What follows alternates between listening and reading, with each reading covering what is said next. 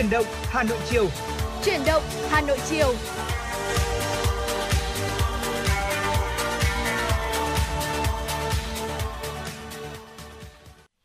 Quý vị và các bạn đang đến với Chuyển động Hà Nội chiều. Thật là vui vì Trọng Khương và Hồng Hạnh sẽ là những MC được đồng hành cùng với quý vị trong 120 phút của chương trình. Thưa quý vị, chương trình của chúng tôi đang được phát trực tiếp trên tần số FM 96 MHz của Đài Phát Thanh và Truyền hình Hà Nội, đồng thời cũng được phát trực tuyến trên trang web hanoitv.vn. Quý vị và các bạn thân mến, ngày hôm nay thì chương trình của chúng tôi cũng đang được phát trực tiếp với chủ đề tin tức và âm nhạc. Hãy giữ sóng và tương tác với chúng tôi qua số điện thoại nóng của chương trình là 024 3773 6688. Và bên cạnh đó là quý vị cũng đừng quên rằng là chúng ta sẽ còn một hình thức tương tác nữa là qua fanpage của chương trình là FM96 Thời sự Hà Nội. Ngày hôm nay thì nếu quý vị và các bạn có những vấn đề quan tâm cần chia sẻ hoặc là có mong muốn được tặng bạn bè người thân một tác phẩm âm nhạc yêu thích hay là một lời nhắn nhủ yêu thương thì hãy tương tác với chúng tôi. Và một lần nữa xin được nhắc lại số điện thoại nóng của chương trình là 024 3773 6688 quý vị nhé. Và quý vị các bạn thân mến, mở đầu chương trình như thường lệ thì chúng tôi sẽ thường dành tặng cho quý vị những ca khúc thật là hay. Ngày hôm nay cũng như vậy, không là ngoại lệ, chúng tôi muốn dành tặng cho quý vị và các bạn một giai điệu âm nhạc để mở đầu cho chương trình. Và không biết rằng là chúng ta có một yêu cầu âm nhạc nào không nhỉ Hồng Hạnh? Ngày hôm nay thì rất là đặc biệt đúng không ạ? Ngày hôm nay thì Hồng Hạnh biết được rằng là sẽ có một quý vị thính giả, và vị thính giả này thì chính là chị Thanh Tâm ở phố Đê La Thành, quận Đống Đa. Và ngày hôm nay thì chúng tôi cũng biết được rằng là chị Thanh Tâm tâm sự là chị và gia đình thì rất là thường xuyên nghe FM Hà Nội bởi vì nó chạm tới cảm xúc của những người Hà Nội. Và thay mặt cho ekip của chương trình thì Hồng Hạnh và Trọng Khương xin gửi lời cảm ơn đến chị Thanh Tâm vì đã luôn theo dõi và ủng hộ cả ekip và những người làm chương trình. Vì vậy mà ngày hôm nay thì có lẽ chúng ta cũng sẽ gửi đến chị Thanh Tâm một ca khúc, đó chính là Chạm Khẽ Tim Anh Một Chút Thôi, với sự thể hiện của ca sĩ O Sen trong một chương trình cũng rất là nổi tiếng gần đây đúng không ạ, ca sĩ mặt nạ. Và ngay bây giờ thì xin mời quý vị sẽ cùng lắng nghe ca khúc này.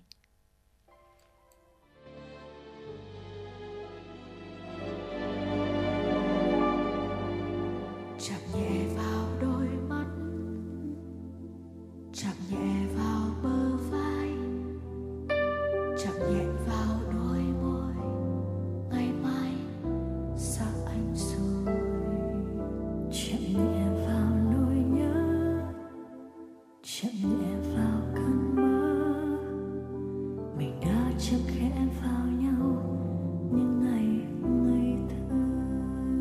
Anh yêu cô gái nhỏ bé, tin vào những lời bài hát, tin rằng nếu khóc trong mưa sẽ bớt đau hơn.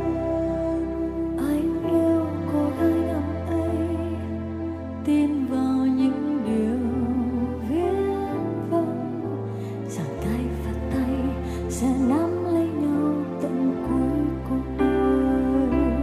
Thời gian xóa đi những ngày thơ, những điều vội vàng như trong giấc mơ, để lại những cơn đau vô vơ chẳng còn bất ngờ.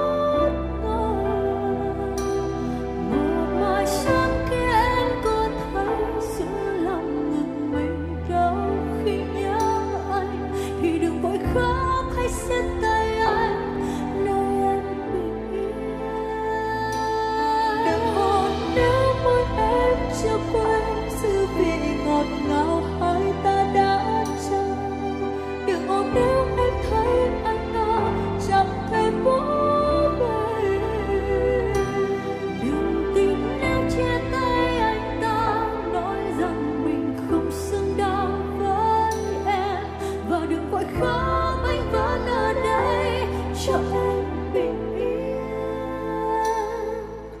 Chạm khẽ tim anh một chút thôi, mai xa rồi.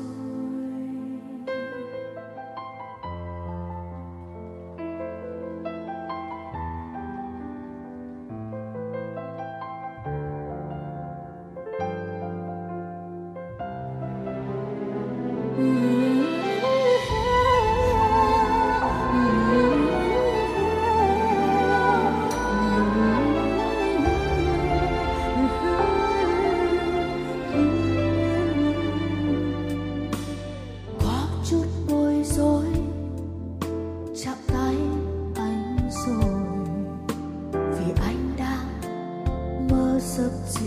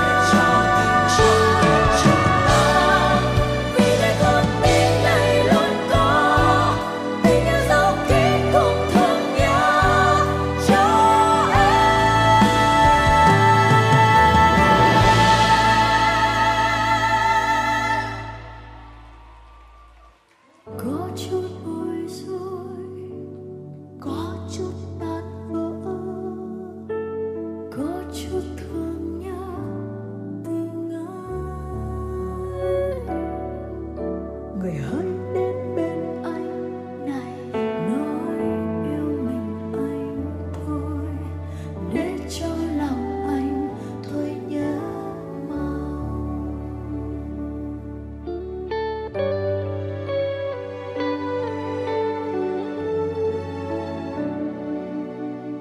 Chặt khẽ tim anh một chút thôi, mai xa.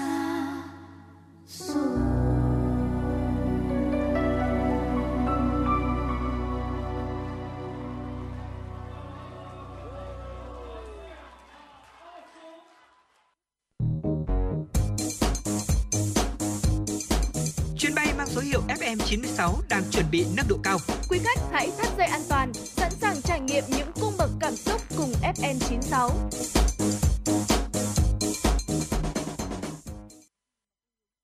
Quý vị và các bạn vừa cùng lắng nghe một ca khúc thật là hay, chạm khẽ tim anh một chút thôi. Ngay bây giờ thì quay trở lại với Chuyển động Hà Nội chiều. Hãy dành thời gian lắng nghe một số thông tin thời sự đáng chú ý. Thưa quý vị và các bạn, ngày hôm nay, Ủy ban Nhân dân thành phố Hà Nội tổ chức hội nghị tổng kết công tác quốc phòng địa phương năm 2022. Ủy viên Ban Thường vụ Thành ủy, Phó Chủ tịch Thường trực Ủy ban Nhân dân thành phố Hà Nội Lê Hồng Sơn chủ trì hội nghị. Phát biểu kết luận hội nghị, Phó Chủ tịch Thường trực Ủy ban Nhân dân thành phố Lê Hồng Sơn đề nghị Bộ Tư lệnh Thủ đô Hà Nội cần tập trung lãnh đạo, chỉ đạo các cơ quan, đơn vị hoàn thành toàn diện và đảm bảo chất lượng các mặt công tác năm 2023. Trong đó tiếp tục quán triệt, triển khai thực hiện các nghị quyết, chỉ thị của các cấp về lãnh đạo, thực hiện tổ chức quân đội nhân dân Việt Nam giai đoạn 2021-2030 và những năm tiếp theo, làm tốt chức năng tham mưu với Bộ Quốc phòng, Thành ủy, Hội đồng Nhân dân thành phố về công tác quân sự, quốc phòng trên địa bàn. Duy trì nghiêm trực sẵn sàng chiến đấu, phối hợp chặt chẽ với Công an thành phố, đảm bảo an ninh, an toàn các ngày lễ Tết, sự kiện chính trị quan trọng của Đảng, Nhà nước, quân đội và thành phố diễn ra trên địa bàn. Trước mắt là tập trung cho dịp Tết Nguyên đán Quý Mão năm 2023. Tại hội nghị, Bộ Quốc phòng trao tặng cờ thi đua xuất sắc trong phong trào thi đua quyết thắng cho 3 tập thể. Ủy ban Nhân dân thành phố tặng cờ thi đua xuất sắc trong phong trào thi đua quyết thắng năm 2022 cho 8 tập thể. Bộ Tư lệnh Thủ đô Hà Nội tặng cờ thi đua xuất sắc trong phong trào thi đua quyết thắng cho 11 tập thể, trao tặng bằng khen của Chủ tịch Ủy ban Nhân dân thành phố cho 15 tập thể có thành tích trong công tác diễn tập khu vực phòng thủ, 16 tập thể có thành tích trong công tác giáo dục quốc phòng, an ninh. Hội Liên hiệp Phụ nữ thành phố Hà Nội vừa tổ chức hội thảo với chủ đề một số vấn đề lý luận và thực tiễn về chất lượng đội ngũ cán bộ hội phụ nữ cơ sở của thành phố Hà Nội. Hội thảo nằm trong khuôn khổ đề tài nghiên cứu đề xuất giải pháp nâng cao chất lượng đội ngũ cán bộ hội phụ nữ cơ sở thành phố Hà Nội đáp ứng yêu cầu thời kỳ mới do Ủy ban Nhân dân thành phố Hà Nội phê duyệt triển khai. Phát biểu khai mạc hội thảo, Chủ tịch Hội Liên hiệp Phụ nữ thành phố Hà Nội Lê Kim Anh cho biết, trong những năm qua, Hội Liên hiệp Phụ nữ thành phố Hà Nội không ngừng đổi mới nội dung, phương thức tổ chức hoạt động, triển khai phong trào thi đua yêu nước và các cuộc vận động, tập hợp, thu hút, phát triển hội viên. Vị thế của tổ chức hội trong hệ thống chính trị ngày càng được khẳng định. Tại hội thảo, các nhà khoa học, đại biểu đại diện các ngành, đoàn thể, cấp ủy chính quyền đã thảo luận, trao đổi, làm rõ những nội dung mục tiêu hội thảo đề ra với tinh thần thẳng thắn, cởi mở, khách quan. Trong đó nhận diện về đội ngũ cán bộ hội cơ sở, đặc thù của cán bộ hội cơ sở, chất lượng cán bộ hội cơ sở thủ đô, các tiêu chí đánh giá chất lượng, các yếu tố tác động đến chất lượng cán bộ hội cơ sở, những thuận lợi khó khăn trong hoạt động của cán bộ hội cơ sở. Từ đó xác định rõ thực trạng và giải pháp nâng cao chất lượng cán bộ hội cơ sở đáp ứng yêu cầu trong giai đoạn hiện nay. Sáng nay, Cụm thi đua số 6 thành phố Hà Nội tổ chức hội nghị tổng kết công tác thi đua, khen thưởng năm 2022, ký kết giao ước và phát động phong trào thi đua năm 2023. Cụm thi đua số 6 gồm 7 cơ quan, ban ngành, Văn phòng Ủy ban Nhân dân thành phố, Sở Ngoại vụ, Sở Nội vụ, Sở Tư pháp, Thanh tra thành phố, Trung tâm xúc tiến đầu tư, thương mại, du lịch và Ban dân tộc thành phố Hà Nội. Theo báo cáo tại hội nghị, ngay từ đầu năm 2022, Cụm thi đua số 6 đã tổ chức hội nghị triển khai công tác thi đua khen thưởng năm 2022 nhằm thống nhất các nội dung hoạt động của Cụm, tổ chức ký kết giao ước thi đua năm 2022 với những nhiệm vụ trọng tâm thành phố giao và gắn với chủ đề công tác năm 2022 của thành phố, kỷ cương, trách nhiệm, hành động, sáng tạo, phát triển. Với chức năng, nhiệm vụ được giao, năm 2022, 7 đơn vị thuộc Cụm đã đẩy mạnh các phong trào thi đua yêu nước, hưởng ứng và tham gia đầy đủ, tích cực các phong trào thi đua do Cụm đề xuất, góp phần hoàn thành tốt các nhiệm vụ chính trị, các chỉ tiêu phát triển kinh tế xã hội của thành phố năm 2022.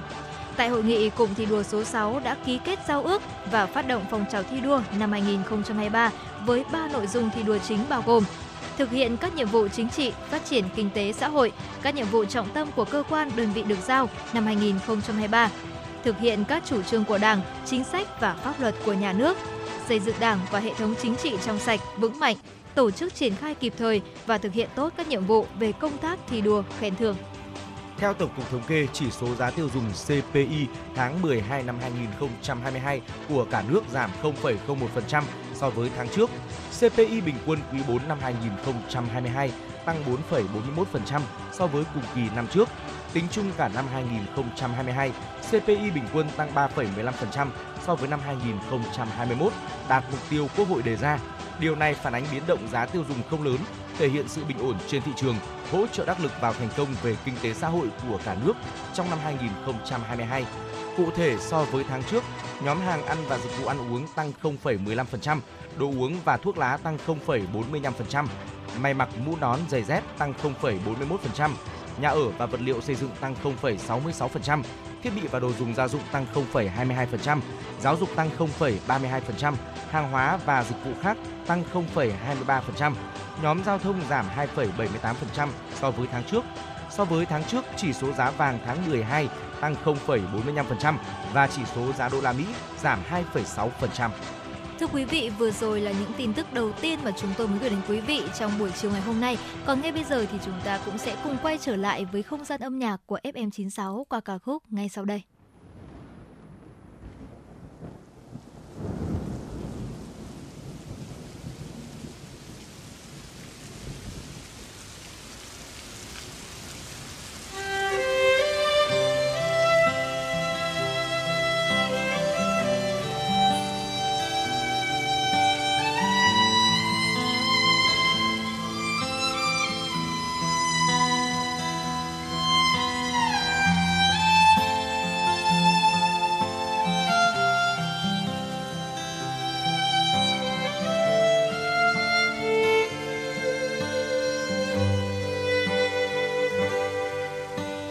Trời vơi, ngày mang tên nỗi buồn,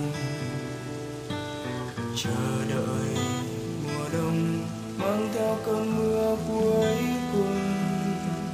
Chẳng còn yêu, còn thương, còn mong, chẳng cần ai để chia nỗi lòng, chẳng cần biết cuộc sống mai này ra sao.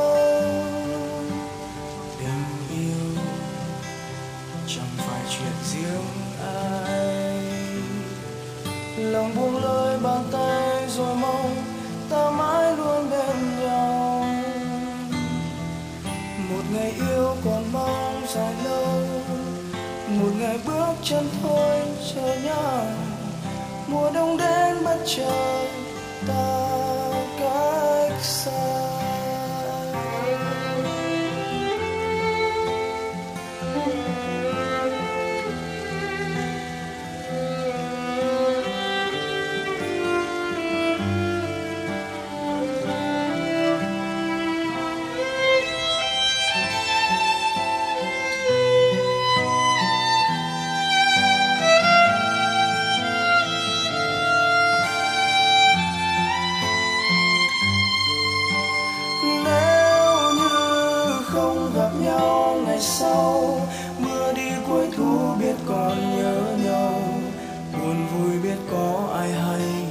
Dài tiếc cơn mù xoay. Nếu như không gặp nhau ngày sau, mùa đông trong vắng miên man từng tiếng ca, anh giấu yêu tư trong lòng ngày mùa đông.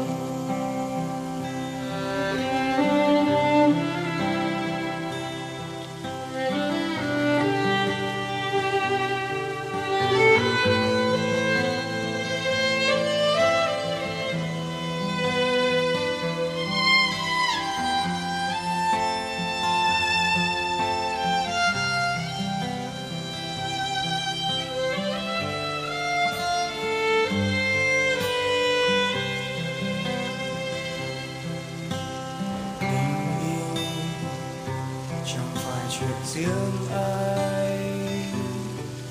Lòng buông lơi bàn tay rồi mong ta mãi luôn bên nhau. Một ngày yêu còn mong dài lâu, một ngày bước chân thôi chào nhau. Mùa đông đến bất chợt ta cách xa. Nếu như không gặp nhau ngày sau, mưa đi cuối thu biết còn nhớ nhau. Buồn vui biết có ai hay, ngày dài tiếc cơn ngủ say.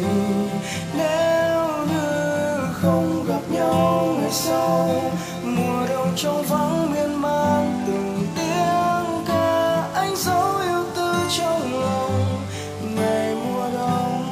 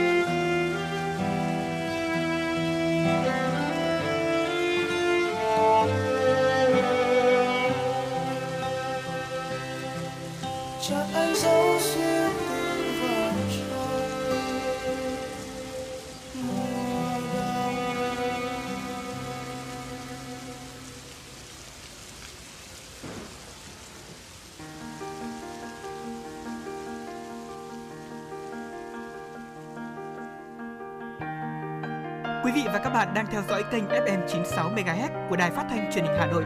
Hãy giữ sóng và tương tác với chúng tôi theo số điện thoại 024 3773 6688. FM 96 đồng hành trên mọi nẻo đường.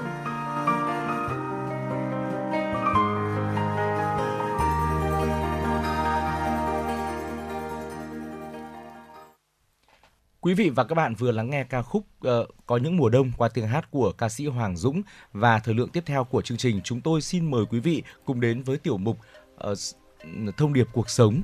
Thưa quý vị thân mến, ngày hôm nay thì chúng tôi muốn chia sẻ đến với quý vị biểu hiện của người tưởng khờ khạo nhưng hóa ra lại thông minh nhất, để chúng tôi muốn mời quý vị cùng chiêm nghiệm và suy ngẫm với chúng tôi nhé.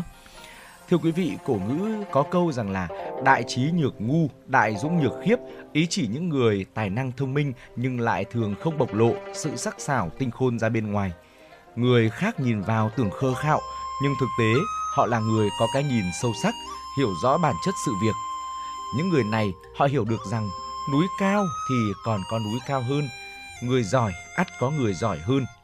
Trong đại dương trí thức, những gì bạn biết chỉ như một giọt nước nhỏ mà thôi.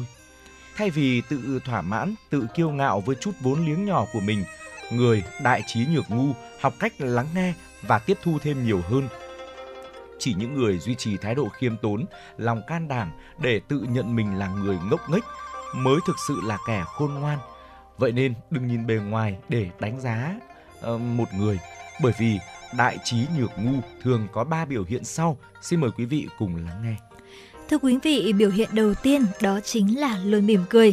Mỉm cười chính là một nghi thức cơ bản trong giao tiếp giữa người với người. Đây cũng là cách chúng ta thể hiện sự tôn trọng với đối phương.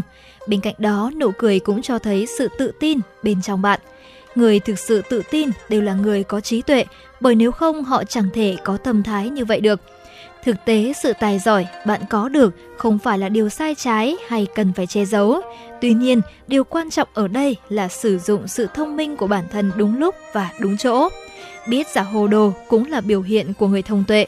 Đại trí nhược ngu là kiểu tâm thái xuất phát từ bên trong.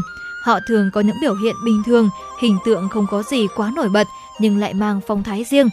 Vậy nên cổ nhân thường nói, những người thường xuyên cười không nhất định là người trí tuệ nhất, nhưng người đại trí nhược ngu nhất định sẽ hay cười. Thứ hai là không tranh giành đúng sai với người khác. Trên thực tế, mọi sự vật hiện tượng không có kết quả đúng hay sai một cách tuyệt đối. Một người quan tâm đúng sai một cách mù quáng, rất dễ bị lạc lối.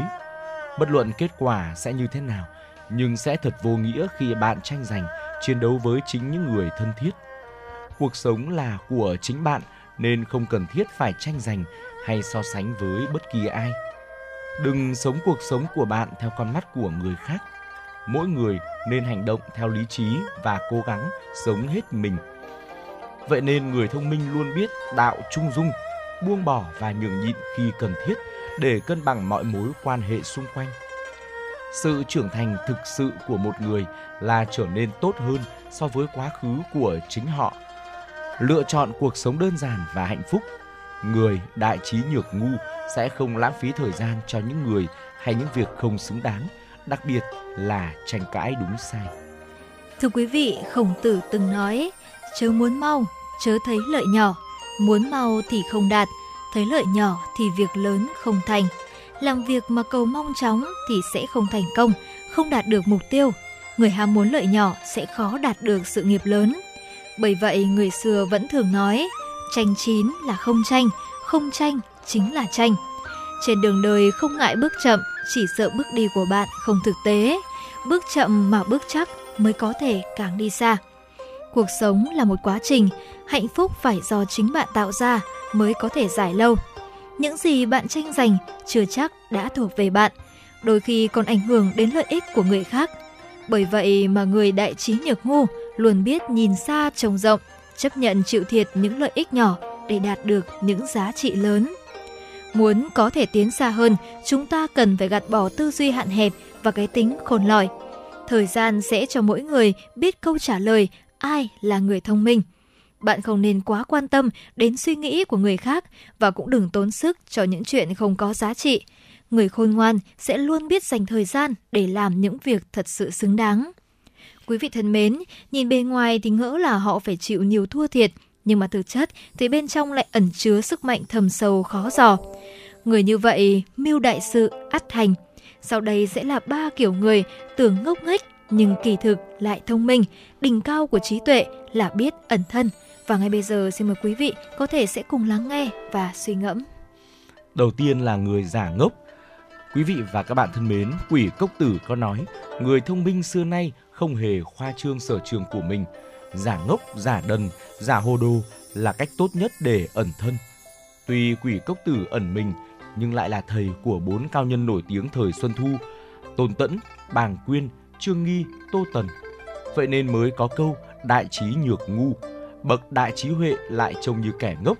Lật dở sách sử, ta có thể tìm thấy rất nhiều nhân vật như vậy. Trong cuộc sống, những sự việc khách quan là quá phức tạp, hơn nữa lại biến hóa quá nhanh. Cho dù chỉ số thông minh của bạn là bao nhiêu thì cũng rất khó để nhận thức đúng đắn một vấn đề nào đó. Những gì chúng ta biết là quá bé nhỏ so với biển rộng mênh mông của hiện thực. Bởi vậy, nếu bạn đem tri thức hiện tại của mình để nhận thức vấn đề thì chỉ trong thoáng chốc nó lại phát sinh biến hóa. Thậm chí, sự biến hóa này là không ngừng nghỉ. Thực tế cũng chỉ ra rằng không ai muốn làm bạn với những người luôn tự cho mình là thông minh cả. Bởi lẽ thông minh cũng có phần lớn nhỏ, hồ đồ cũng có thật giả. Người thực sự hồ đồ càng nói càng sai, càng làm càng lỗi, càng sống càng khổ. Giả hồ đồ biết sai không nói, biết đúng không bày tỏ, càng sống càng thuận. Thông minh thì không phải là sai, lại càng không phải là có tội. Điều then chốt là sử dụng sự thông minh của bản thân đúng lúc đúng chỗ. Biết giả hồ đồ cũng là biểu hiện của người thông tuệ. Bậc đại trí tuệ giả ngốc nhưng lại sống một đời an yên, không ngã lòng bởi hư vinh vụt sáng, không mê đắm trong bóng trăng ảo ảnh. Tiếp theo đó chính là người biết buông bỏ. Có một ông lão đang vội vàng chạy cho kịp tàu, không may làm rớt một chiếc giày mới mua. Mọi người xung quanh đều quay ra liếc nhìn ông. Không ai ngờ được, ông lão ấy liền ném chiếc giày còn lại ra ngoài cửa sổ, khiến cho tất cả mọi người đều vô cùng kinh ngạc. Ông lão quay lại giải thích, chỉ còn một chiếc giày thì dù có quý giá đến đâu cũng đều biến thành vô dụng.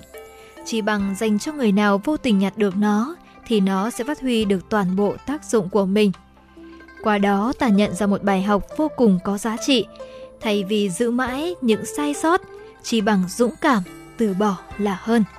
Cũng sẽ có những lúc bạn rơi vào cảnh ngộ tương tự, đánh mất một món đồ quý giá hay đánh mất một người mà mình yêu thương.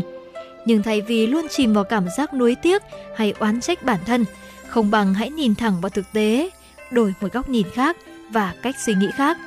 Mất đi không nhất định là chuyện không tốt, không nhất định để lại chỉ toàn buồn đau. Ngược lại, đó chính là bài học nâng bước ta trên một hành trình khác của đời người. Mất đi không nhất định chỉ toàn là tổn thất, đôi khi chính là một loại hiến dâng. Chỉ xem ta dùng tâm thái nào mà nhìn nhận nó. Lùi một bước, biển rộng trời cao. Mất đi hóa ra cũng là một việc tốt. Người chịu vất vả, nhẫn nhịn. Con người trước sau gì cũng phải chịu khổ, chỉ bằng chịu khổ để sau này thành thơi. Hiện giờ bạn không phải nhọc thân thì sau này lại càng vất vả hơn. Hiện tại chịu khổ, kỳ thực chính là đang tích đức để hưởng phúc về sau. Tăng Quốc Phiên từng nói, trăm tật xấu đều sinh ra từ chứng lười biếng. Lười sẽ lơi lỏng thì trị người không nghiêm, làm việc cũng chẳng được nhanh nhẹn. Khổng Tử cũng từng nói, người không biết lo xa, ắt có nỗi lo gần.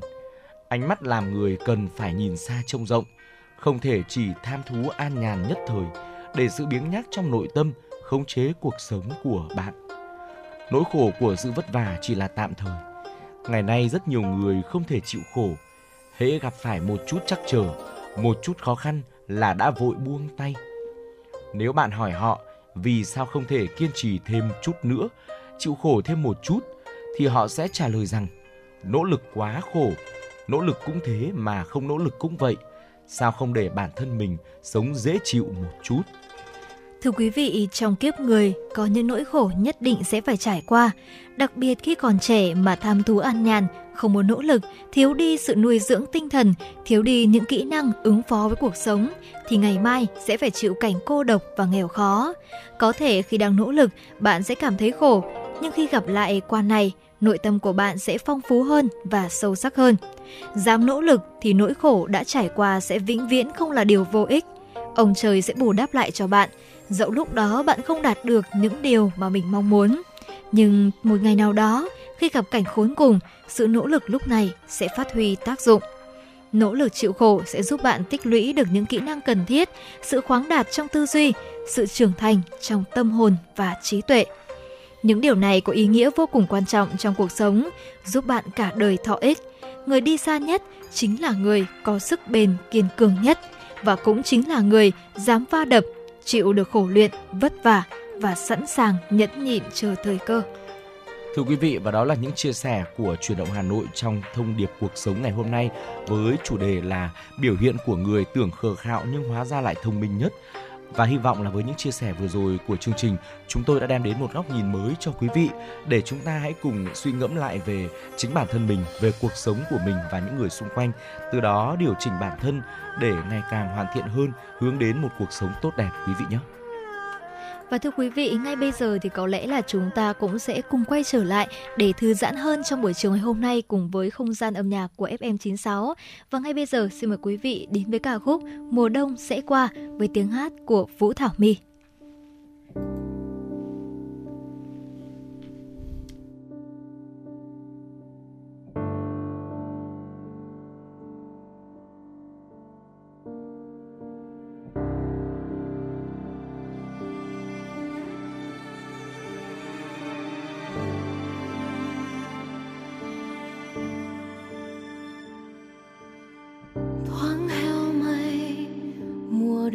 Sang rồi phố khuya vắng người,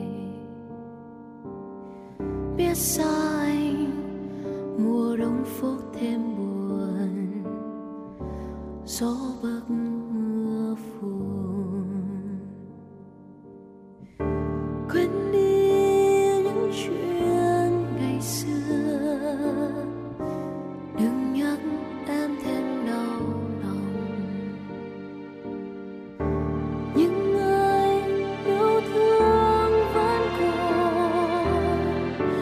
Trong anh vẫn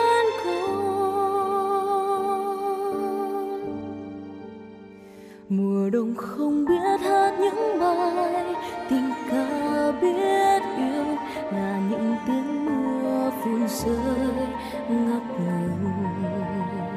Mùa đông không biết hát nắm tay gần nhau biết yêu, là những lúc đất lìa cách xa.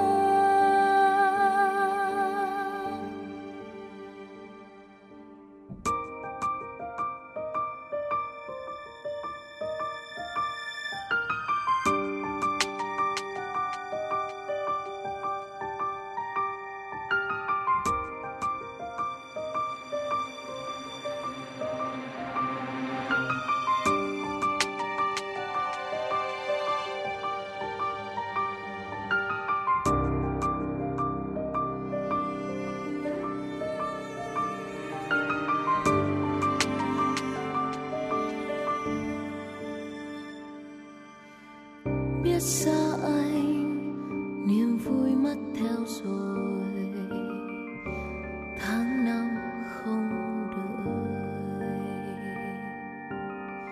Biết heo mây mùa đông rất lạnh lùng, gió mưa vô chừng. Quên đi những chuyện tình xưa, để biết sẽ không bao giờ. Nhưng anh yêu thương vẫn còn, tháng năm vẫn còn. Mùa đông không biết hát những bài tình ca biết yêu, là những tiếng mưa phùn rơi ngập ngừng. Mùa đông không biết hát nắm tay gần nhau biết yêu, là những lúc đất lìa cách xa. Rồi mùa đông sẽ đi qua, mưa phùn gió bấc sẽ qua. Rồi mùa đông sẽ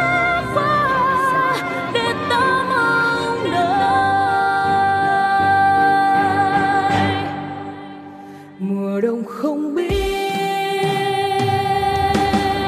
hát những bài tình ca biết yêu, là những tiếng mưa phùn rơi ngập ngừng. Mùa đông không biết hát nắm tay gần nhau biết yêu, là những lúc đất lìa cách xa. Mùa đông không biết hát những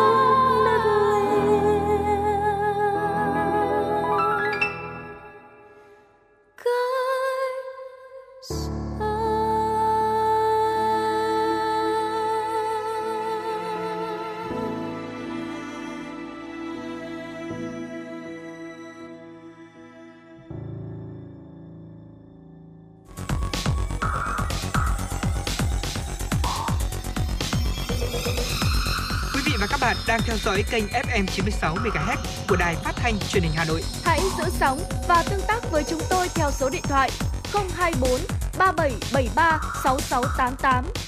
FM 96 đồng hành trên mọi nẻo đường. Quý vị và các bạn vừa cùng lắng nghe ca khúc có tựa đề Mùa đông sẽ qua với tiếng hát Vũ Thảo My. Ngay bây giờ hãy quay trở lại với Chuyển động Hà Nội chiều, lắng nghe một số thông tin thời sự đáng chú ý sau đây. Thưa quý vị và các bạn, Cục Quản lý Dược thuộc Bộ Y tế vừa có công văn số 13672 về việc đảm bảo cung ứng dịch truyền albumin, globulin gửi Sở Y tế các tỉnh, thành phố trực thuộc Trung ương, các bệnh viện, viện có giường bệnh trực thuộc Bộ Y tế, Viện Kiểm định Quốc gia Vaccine và Sinh phẩm Y tế, các cơ sở nhập khẩu thuốc. Gần đây, Cục Quản lý Dược ghi nhận một số thông tin về nguy cơ hạn chế, gián đoạn nguồn cung ứng một số thuốc sinh học là các dịch truyền albumin và globulin. Nguyên nhân theo thông tin từ một số đơn vị cung ứng, sử dụng, đó là do dịch COVID-19 và xung đột tại châu Âu dẫn đến thiếu hụt nguồn cung huyết tương là nguyên liệu để sản xuất albumin, globulin và nhu cầu sử dụng tăng đột biến dẫn đến không đủ nguồn cung ứng. Để đảm bảo cung ứng đầy đủ, kịp thời dịch truyền albumin và globulin cho nhu cầu điều trị của người dân, Cục Quản lý Dược đề nghị Sở Y tế các tỉnh, thành phố chỉ đạo các cơ sở khám bệnh, chữa bệnh trên địa bàn có kế hoạch cụ thể trong việc dự trữ và chủ động liên hệ kịp thời với các đơn vị nhập khẩu, cung ứng để ký hợp đồng mua sắm và tổ chức các biện pháp chủ động thay thế dịch truyền albumin, globulin trong trường hợp có nguy cơ nguồn cung bị thiếu hụt. Ngoài ra, các bệnh viện, viện có giường bệnh trực thuộc Bộ Y tế có kế hoạch cụ thể trong việc dự trữ, chủ động liên hệ kịp thời với các đơn vị nhập khẩu, cung ứng để ký hợp đồng mua sắm và tổ chức các biện pháp chủ động thay thế dịch truyền albumin, globulin trong trường hợp có nguy cơ nguồn cung bị thiếu hụt. Thưa quý vị, hôm nay Bệnh viện Bệnh nhiệt đới Trung ương cho biết vừa tiếp nhận một bệnh nhân bị dại do chó lạ cắn. Sau đó bệnh nhân đã đánh chết chó và làm thịt ăn. Được bác sĩ giải thích tiền lượng tử vong, gia đình đã xin cho bệnh nhân về nhà. Theo đó, nam bệnh nhân đến Bệnh viện Bệnh nhiệt đới Trung ương khám do hốt hoảng lo âu. Qua khai thác, bệnh nhân cho biết khoảng 3 đến 4 tháng trước anh bị một con chó lạ cắn. Sau đó, bệnh nhân đã đánh chết con chó và làm thịt ăn. Bệnh nhân cũng không đi tiêm vaccine phòng dại. Trước khi vào viện 2 ngày, bệnh nhân xuất hiện mệt mỏi, kích thích, sợ nước, sợ gió lạnh, không tắm, đau mỏi đầu và hai vai. Khi đó, bệnh nhân đi khám ở phòng khám tư nhưng không đỡ. Tại Bệnh viện Bệnh nhiệt đới Trung ương, bệnh nhân được làm xét nghiệm virus dại có kết quả dương tính. Bệnh nhân được chuyển vào điều trị tại khoa cấp cứu, nhưng sau đó bệnh nhân hốt hoảng, kích thích, sợ nước, sợ gió tăng dần. Sau khi được bác sĩ giải thích tiền lượng tử vong, gia đình đã xin cho bệnh nhân về nhà. Từ trường hợp trên, các bác sĩ cảnh báo khi bị chó mèo cắn, người dân nên chủ động đến các trung tâm tiêm chủng để tiêm dự phòng trước đối với bệnh dại. Nếu chủ động tiêm phòng trước sẽ tránh phải tiêm huyết thanh kháng dại, giải thoát được vấn đề tâm lý khi bị chó mèo không rõ nguồn gốc cắn. Chỉ cần tiêm 2 mũi vaccine phòng dại nếu đã tiêm phác đồ dự phòng trước phơi nhiễm. Thưa quý vị, 2 nhân viên của cửa hàng rủ nhau lên mạng mua thuốc về tự cuốn pháo chơi dịp Tết Nguyên đán 2023 khiến vụ nổ xảy ra. Liên quan đến vụ nổ tại cửa hàng xe máy số 176 Hoàng Công Chất, phường Phú Diễn, quận Bắc Từ Liêm, Hà Nội, Công an thành phố Hà Nội đã cho biết nguyên nhân ban đầu. Theo đó, 2 nhân viên của cửa hàng rủ nhau lên mạng mua thuốc về tự cuốn pháo chơi dịp Tết Nguyên đán 2023. Trong khi sử dụng bếp ga mini ăn lẩu, bình ga phát nổ, gây cháy nhà và nổ số pháo đã cuốn. Hỏa hoạn khiến 3 nhân viên bị bỏng, đang điều trị tại Bệnh viện Bỏng Quốc gia. Hiện sức khỏe các nạn nhân đã ổn định và không nguy hiểm tính mạng. Trước đó, 19 giờ ngày 27 tháng 12, sau tiếng nổ chói tai, cửa hàng rộng khoảng 50 m2 và một số xe máy, vật tư thiết bị sửa chữa xe bị thiêu rụi sau khoảng 30 phút. Các nhà bên cạnh cũng bị ảnh hưởng. Và thưa quý vị, hiện tại thì chúng tôi vẫn sẽ tiếp tục gửi đến quý vị một số thông tin sau đây. Bộ Văn hóa, Thể thao và Du lịch vừa ban hành quyết định số 3570 về việc phê duyệt đề án ứng dụng khoa học, ứng dụng công nghệ của công nghiệp 4.0 để phát triển du lịch thông minh, thúc đẩy du lịch trở thành ngành kinh tế mũi nhọn. Mục tiêu chung của đề án nhằm ứng dụng công nghệ của cuộc cách mạng công nghiệp lần thứ 4 để phát triển hệ sinh thái du lịch thông minh tại Việt Nam, đáp ứng nhu cầu ngày càng cao của khách du lịch trong thời đại số, hỗ trợ kết nối hiệu quả giữa cơ quan quản lý nhà nước về du lịch, doanh nghiệp, khách du lịch và các chủ thể liên quan. Bên cạnh đó, đề án cũng đưa ra 7 nhóm nhiệm vụ giải pháp bao gồm các giải pháp về hoàn thiện thể chế, chính sách pháp luật về phát triển du lịch thông minh, về phát triển hệ thống dữ liệu số trong lĩnh vực du lịch, phát triển hạ tầng công nghệ thông tin, nâng cao kỹ năng bồi dưỡng kiến thức mới một cách toàn diện, đồng bộ về công nghệ số và đổi mới sáng tạo nhằm trang bị những năng lực phù hợp cho nguồn nhân lực, tăng cường hợp tác, trao đổi thông tin, kinh nghiệm về ứng dụng công nghệ phát triển du lịch thông minh với các quốc gia, tổ chức quốc tế. Thưa quý vị, vừa rồi là những thông tin mà chúng tôi muốn gửi đến quý vị trong buổi chiều ngày hôm nay. Còn ngay bây giờ thì có lẽ là chúng ta cũng sẽ cùng quay trở lại với không gian âm nhạc của FM96. Và vừa rồi thì hình như là Hồng Hạnh cũng có thấy một yêu cầu âm nhạc đến từ quý vị thính giả. Và yêu cầu âm nhạc này thì chính là một bản mashup, đó chính là Có chàng trai viết lên cây. Và bây giờ xin mời quý vị sẽ cùng thưởng thức bản mashup này nhé.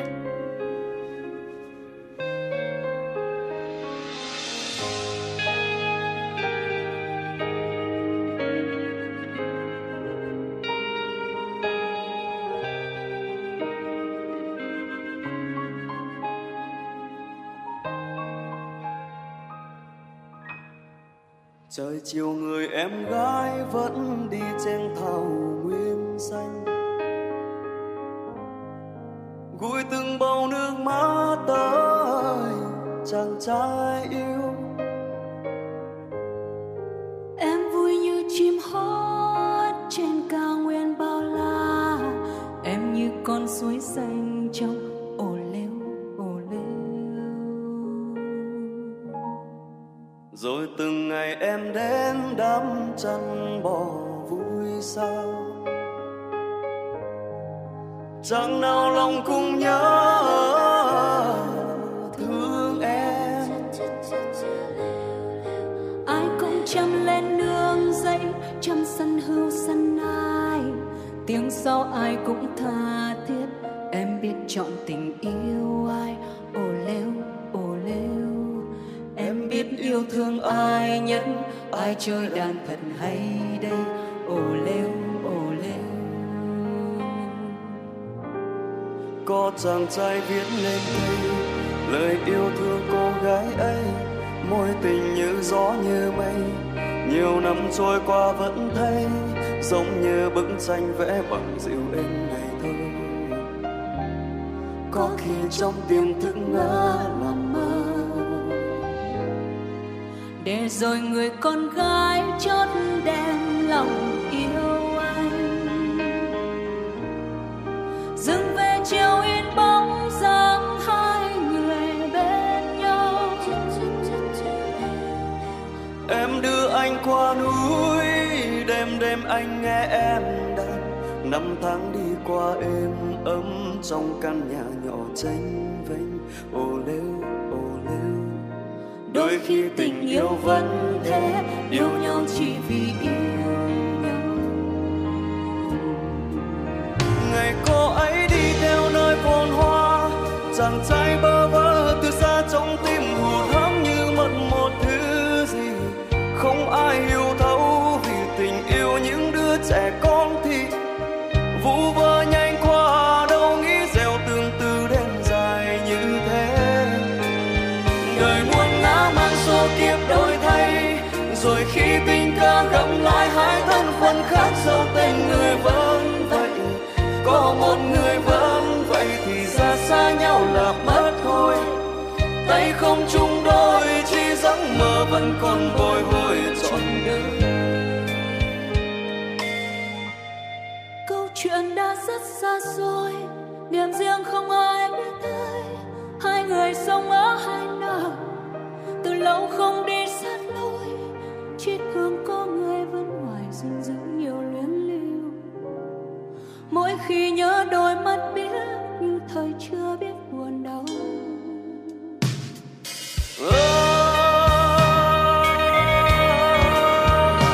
Núi cao vời vợi,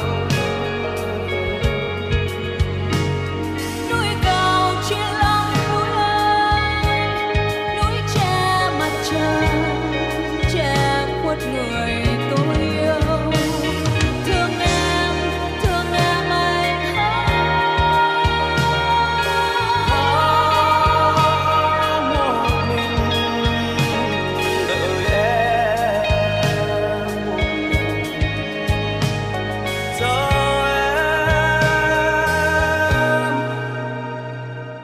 Em biết yêu thương ai nhớ, ai chơi đàn thật hay đây. Đôi khi tình yêu vẫn thế, yêu nhau chỉ vì yêu nhau, yêu nhau chỉ vì yêu nhau. Đời muôn ngã mang số kiếp đổi thay, rồi khi tình cờ gặp lại hai thân phận khác, không tên người vẫn vậy. Có một người vẫn vậy thì xa xa nhau là mất thôi, tay không chung đôi, chỉ giấc mơ vẫn còn bồi hồi trọn đời. Ngày cô ấy đi theo nơi phồn hoa, chàng trai bơ vơ từ xa trong tim hụt hẫng như mất một thứ gì, không ai hiểu thấu vì tình yêu những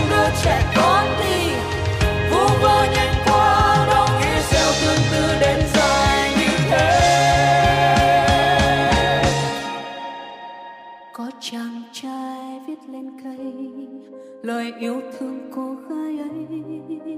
Đôi khi tình yêu vẫn thế, yêu nhau chỉ vì yêu nhau. Có chàng trai viết lên cây lời yêu thương cô gái ấy. Đôi khi tình yêu vẫn thế, yêu nhau chỉ vì yêu nhau.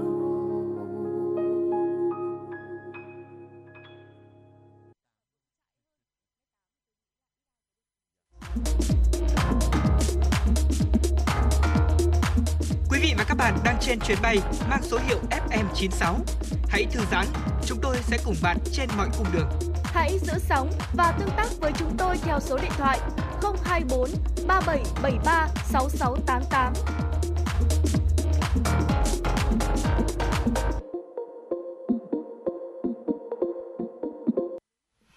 Quý vị và các bạn vừa cùng chúng tôi lắng nghe bản mashup có chàng trai viết lên cây và chuyện tình Thảo Nguyên qua tiếng hát của nữ ca sĩ Trần Thu Hà và nam ca sĩ Phan Mạnh Quỳnh. Ngay bây giờ thì hãy quay trở lại với Chuyển động Hà Nội chiều và tiếp tục dành thời gian lắng nghe một số thông tin thời sự đáng chú ý sau đây.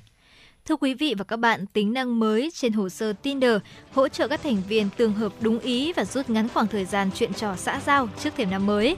Tinder triển khai tính năng mới mang tên mục đích hẹn hò trên hồ sơ Tinder, cho phép các thành viên được thể hiện mục tiêu mối quan hệ mà họ đang hướng đến. Sau khi thử nghiệm tại một số thị trường chọn lọc, mục đích hẹn hò đã được hơn 50% thành viên thêm vào hồ sơ của họ trên Tinder. Ông Killer Miller, phó chủ tịch phụ trách sản phẩm chính của Tinder cho biết, các bạn trẻ độc thân, những thành viên đông đảo nhất trên Tinder, đang ngày càng dành nhiều sự quan tâm có chủ đích khi lựa chọn người mà mình muốn dành thời gian để kết nối. Sự thật cho thấy là có tới 72% thành viên Tinder xác nhận rằng họ đang tìm kiếm một người hiểu rõ điều mình muốn. Các thành viên Tinder có thể truy cập vào phần cài đặt hồ sơ để chọn mục tiêu tìm kiếm phù hợp từ 6 lựa chọn cho sẵn. Khi sử dụng ứng dụng, các thành viên có thể tìm thấy những đối tượng tiềm năng đã được chọn lọc trên hồ sơ và tạo ra những kết nối phù hợp nhất.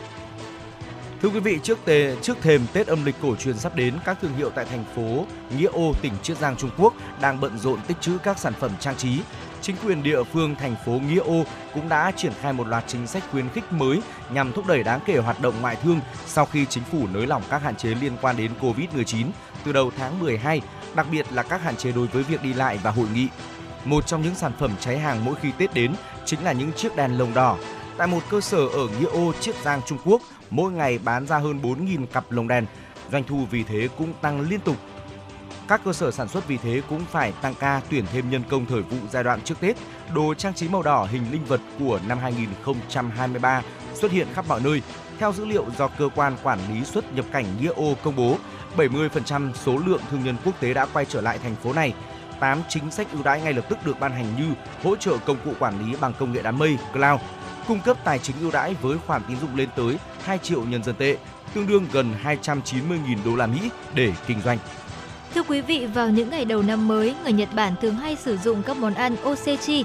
Trong năm nay, các món ăn này đã đồng loạt tăng giá.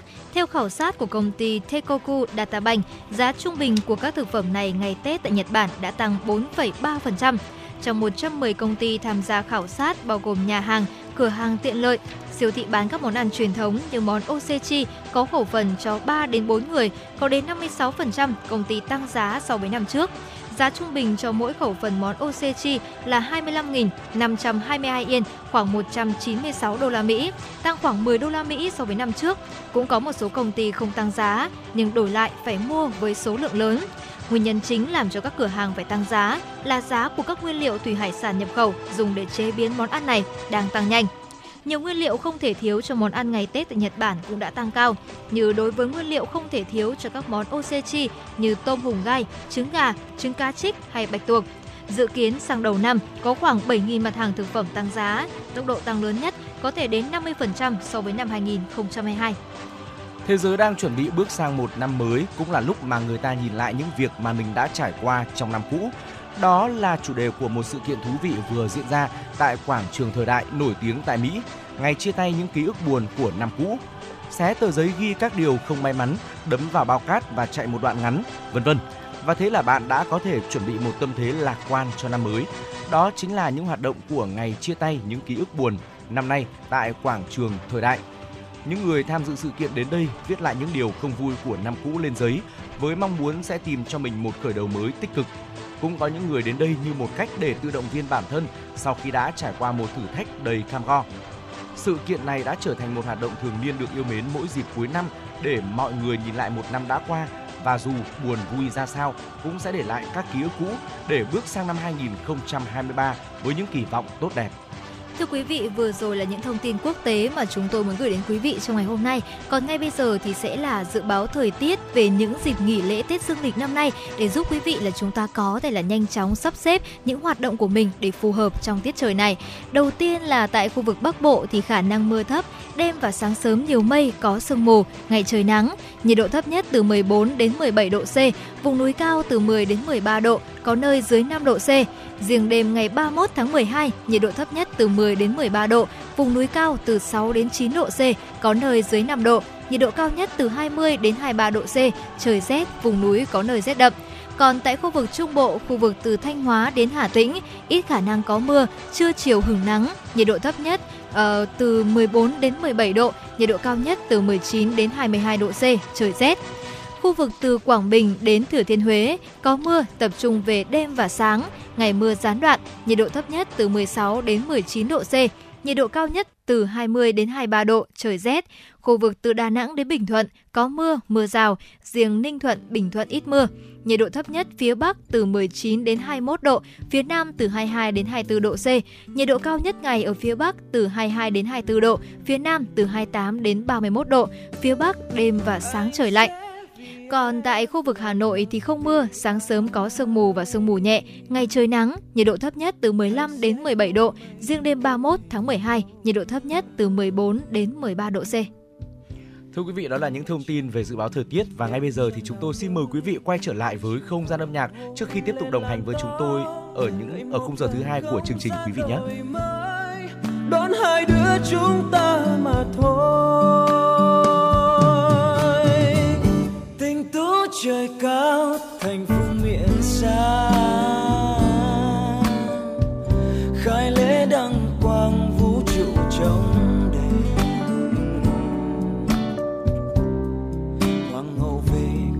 sang quyền quý đẹp nụ cười quân vương vừa ý và lâu đài mang tên tình ái đón hai đứa chúng ta mà thôi. Em ơi lâu đài tình ái đó chắc không có trên trần gian, anh đưa em vào bằng tiếng hát chắc đôi cánh những thiên thần. Em ơi lâu đài tình ai đó sáng trong ánh tình cầu xa, cho nên cho dù nghìn năm qua còn vẫn vương đôi hồn hoa. Anh kết lầu hoa bằng thơ tình ai, đôi ta cho mắt em xanh đến tận muôn đời. Tình mình chưa nghe lừa dối, lời hẹn đầu chưa đi vào tối, thì lâu đài mang tên tình ai đón hai đứa chúng ta mà thôi.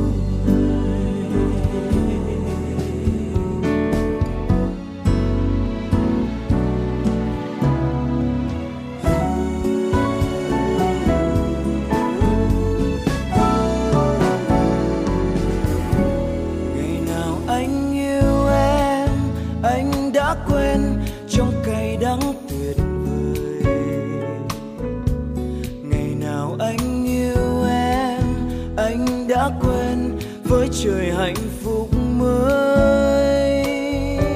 Em ơi đông lại về từ trăm năm lạnh giá, tim anh như ngừng thở từ sau ân tình đó. Em nghe không mùa đông, mùa đông. Ngày nào ta xa nhau, anh bước sâu trong vùng tối.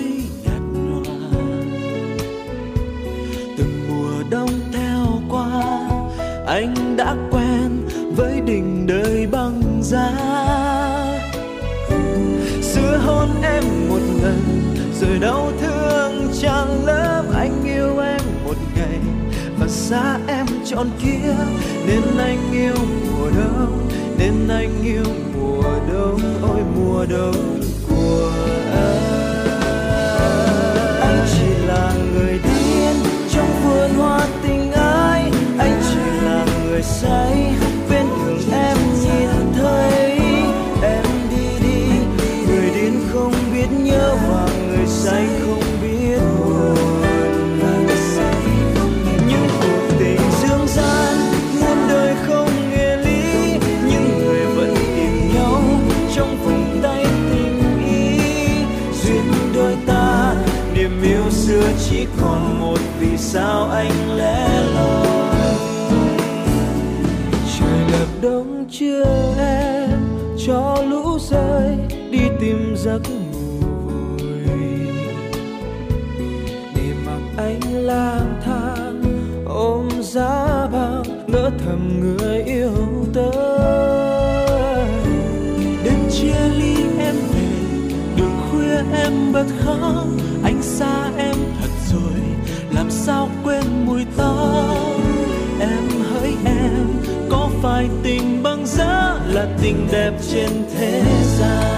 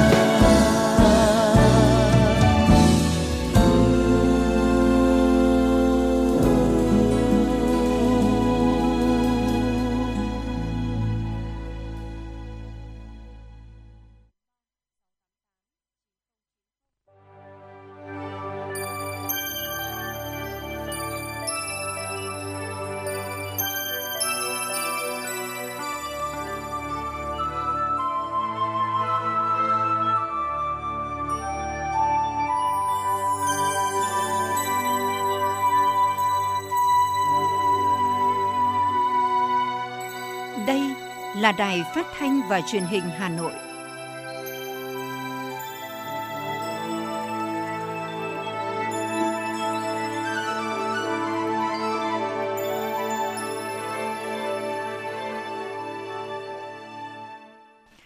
Quý vị và các bạn thân mến, bây giờ là 17 giờ và Trọng Khương cùng Hồng Hạnh vẫn tiếp tục đồng hành cùng với quý vị trong Chuyển động Hà Nội chiều. Chúng ta sẽ có 60 phút tiếp theo đồng hành với nhau, đi qua những thông tin thời sự đáng chú ý, những phóng sự mà phóng viên của chương trình đã thực hiện gửi cho quý vị.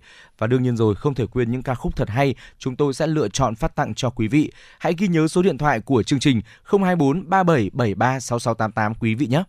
Ngay bây giờ, hãy cố định tần số 96 MHz lắng nghe một số thông tin thời sự đáng chú ý sau đây.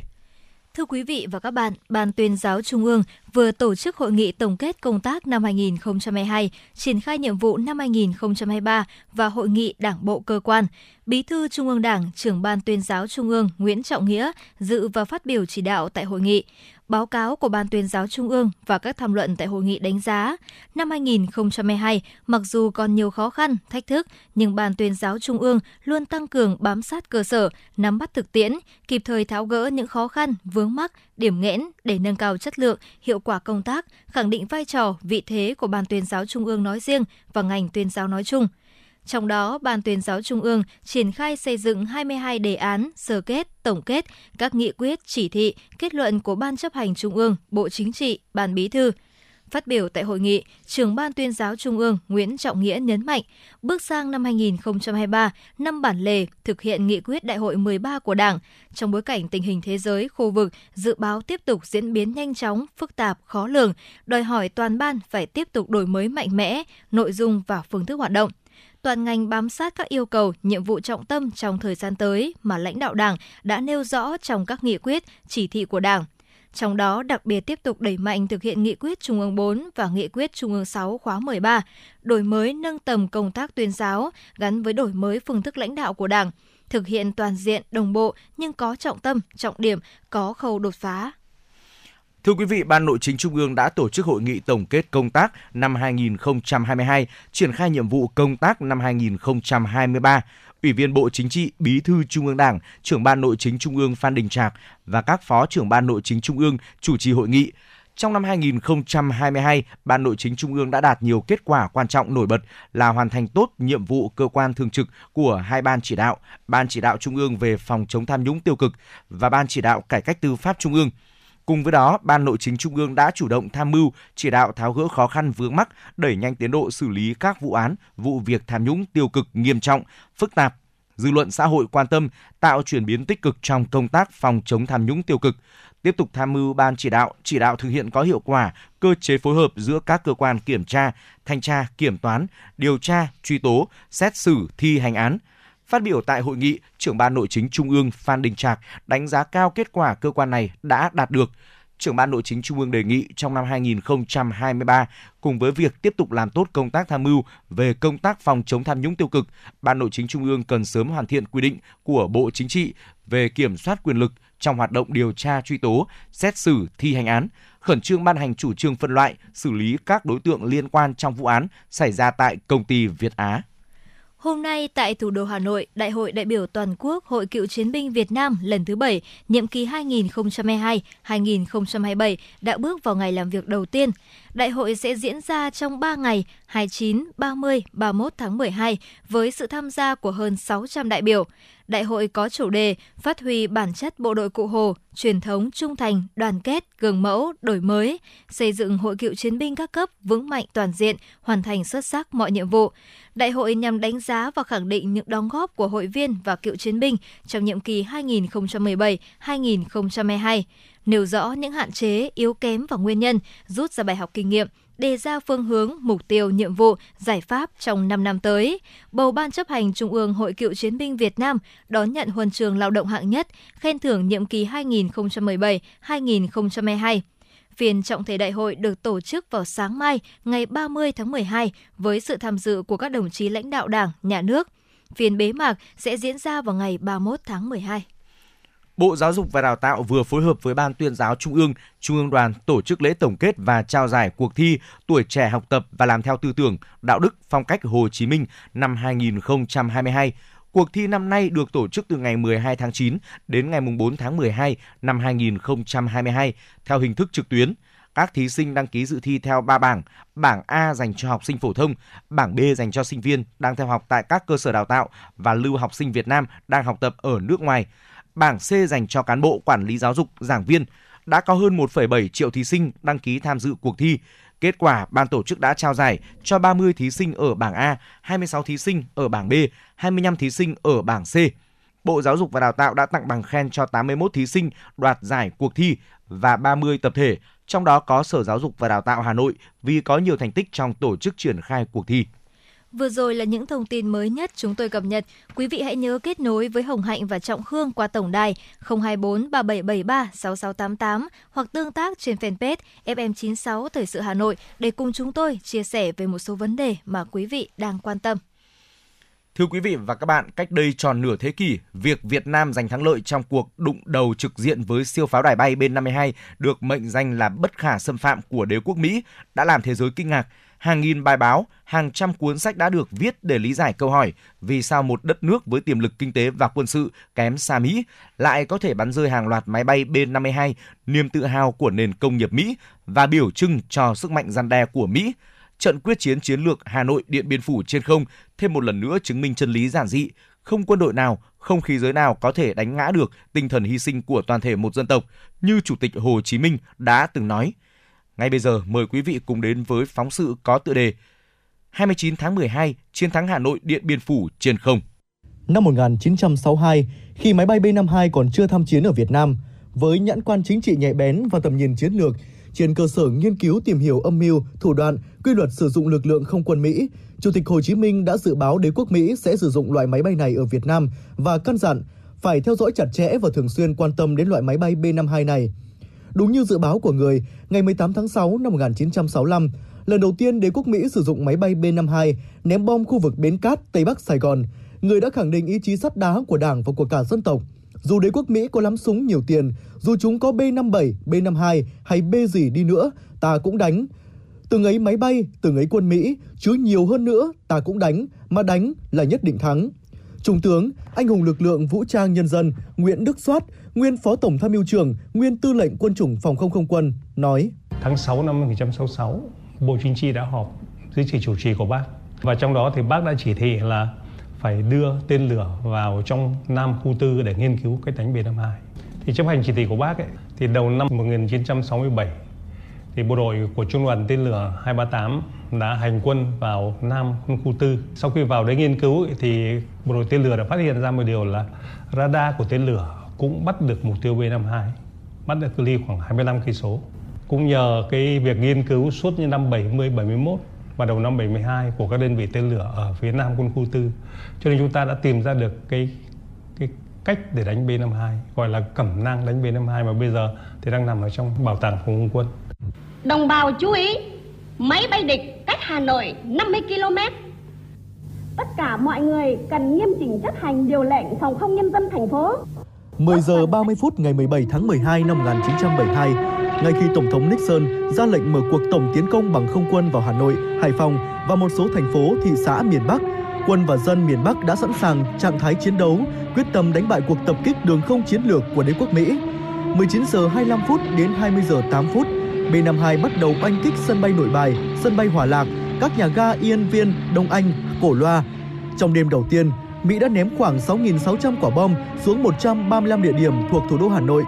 85 khu dân cư bị trúng bom, làm chết 300 người. Quân và dân ta đã anh dũng chiến đấu, bắn rơi 6 máy bay các loại, trong đó có 2 máy bay B-52 rơi tại chỗ. Phát huy chiến thắng trận đầu của chiến dịch, Bộ đội Phòng không Không quân đã liên tiếp lập công các trận đánh tiếp theo, đặc biệt là trong trận then chốt quyết định chiến dịch ngày 26 tháng 12 năm 1972. Bắn rơi 8 máy bay B-52, bị tổn thất nặng nề. Đến sáng ngày 30 tháng 12 năm 1972, Richard Nixon phải tuyên bố chấm dứt cuộc tập kích đường không chiến lược vào Hà Nội, Hải Phòng, chấp nhận nối lại đàm phán với ta tại Hội nghị Paris. Ông Hà Đăng, nguyên trưởng ban tuyên giáo Trung ương, thành viên đoàn đàm phán Chính phủ Cách mạng Lâm thời Cộng hòa miền Nam Việt Nam tại Paris cho biết. Năm 2009, thì tôi có một buổi tiếp chuyện với giáo sư sử học Caroline Eisenberg. Bà này là giảng viên trường đại học Hofstra của Mỹ. Khi đề cập đến cái nguyên nhân trực tiếp dẫn đến việc ký kết hiệp định Paris, thì tôi có nói: thế bà có từng nghe cái danh từ nào là Điện Biên Phủ không? Thì bà đáp: có. Điện Biên Phủ là trận thắng lừng lẫy của Việt Nam để đi đến kết thúc cuộc chiến tranh Đông Dương. Thì tôi nói đúng là như vậy. Chúng tôi coi thắng lợi của chúng tôi đập tan cuộc tiến công bằng B-52 của Mỹ chính là một trận Điện Biên Phủ trên không. Và ngày nay không chỉ Pháp mà nhiều nước trên thế giới cũng hiểu rằng ba từ Điện Biên Phủ đồng nghĩa với một trận knockout. Thắng lợi của Điện Biên Phủ trên không là sự dồn tụ và tỏa sáng của tư tưởng chiến lược tiến công, tính tích cực chủ động, mưu trí sáng tạo của quân và dân ta. Việt Nam can trường tiến hành một chiến dịch phòng không quy mô lớn nhất, chống lại một cuộc tập kích chiến lược bằng B-52 điên cuồng nhất, dã man nhất của đế quốc Mỹ. Cuộc tập kích quy mô chưa từng có trong lịch sử chiến tranh hiện đại trên thế giới. Ngày 30 tháng 12 năm 1972, các báo đăng toàn văn thông cáo của Bộ Tư lệnh Quân đội Nhân dân Việt Nam được phát đi, trong đó có câu: không có sức mạnh tàn bạo nào có thể khuất phục nổi dân tộc Việt Nam anh hùng. Chiến thắng Hà Nội, Điện Biên Phủ trên không góp phần quyết định đế quốc Mỹ phải ký hiệp định Paris, là cơ sở pháp lý quan trọng khẳng định cuộc kháng chiến chống Mỹ cứu nước của nhân dân Việt Nam là chính nghĩa.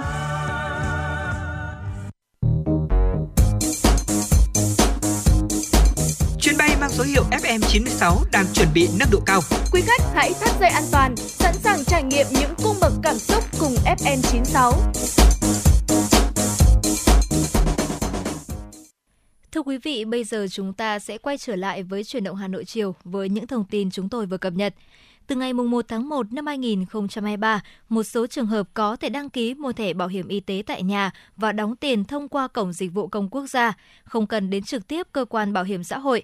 Bảo hiểm xã hội Việt Nam cho biết, tính năng đăng ký bảo hiểm y tế online được áp dụng cho nhóm người tham gia bảo hiểm y tế thuộc diện được ngân sách nhà nước hỗ trợ tiền đóng bảo hiểm y tế.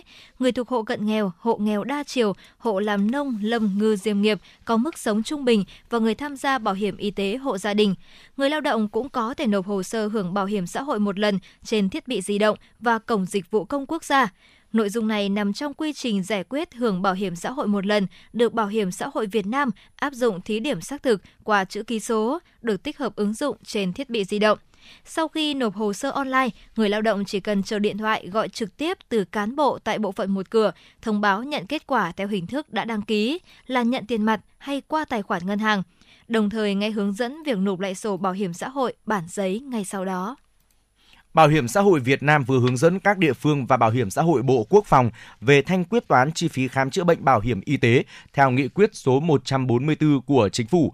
Thời gian qua, Bảo hiểm xã hội Việt Nam đã chủ động tích cực phối hợp với Bộ Y tế kịp thời đề xuất Chính phủ ban hành nghị quyết 144 về việc bảo đảm thuốc, trang thiết bị y tế và thanh toán chi phí khám chữa bệnh bảo hiểm y tế, nhằm kịp thời tháo gỡ, đảm bảo nguồn kinh phí khám chữa bệnh bảo hiểm y tế cho các cơ sở, thực hiện cung ứng các dịch vụ y tế, đem lại quyền lợi tối đa cho người tham gia bảo hiểm y tế theo luật định, với tinh thần sẵn sàng tạo mọi điều kiện thuận lợi cho các cơ sở khám chữa bệnh theo quy định.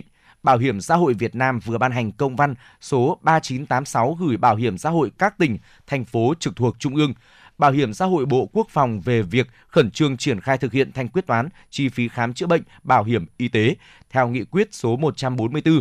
Nghị quyết số 144 quy định cho phép quyết toán, thanh toán chi phí khám chữa bệnh năm 2021 bằng chi phí khám chữa bệnh bảo hiểm y tế theo báo cáo quyết toán năm của cơ sở khám chữa bệnh sau khi đã được cơ quan bảo hiểm xã hội giám định theo quy định tại khoản 2 điều 32 Luật Bảo hiểm y tế năm 2008 đã được sửa đổi bổ sung bởi Luật số 46.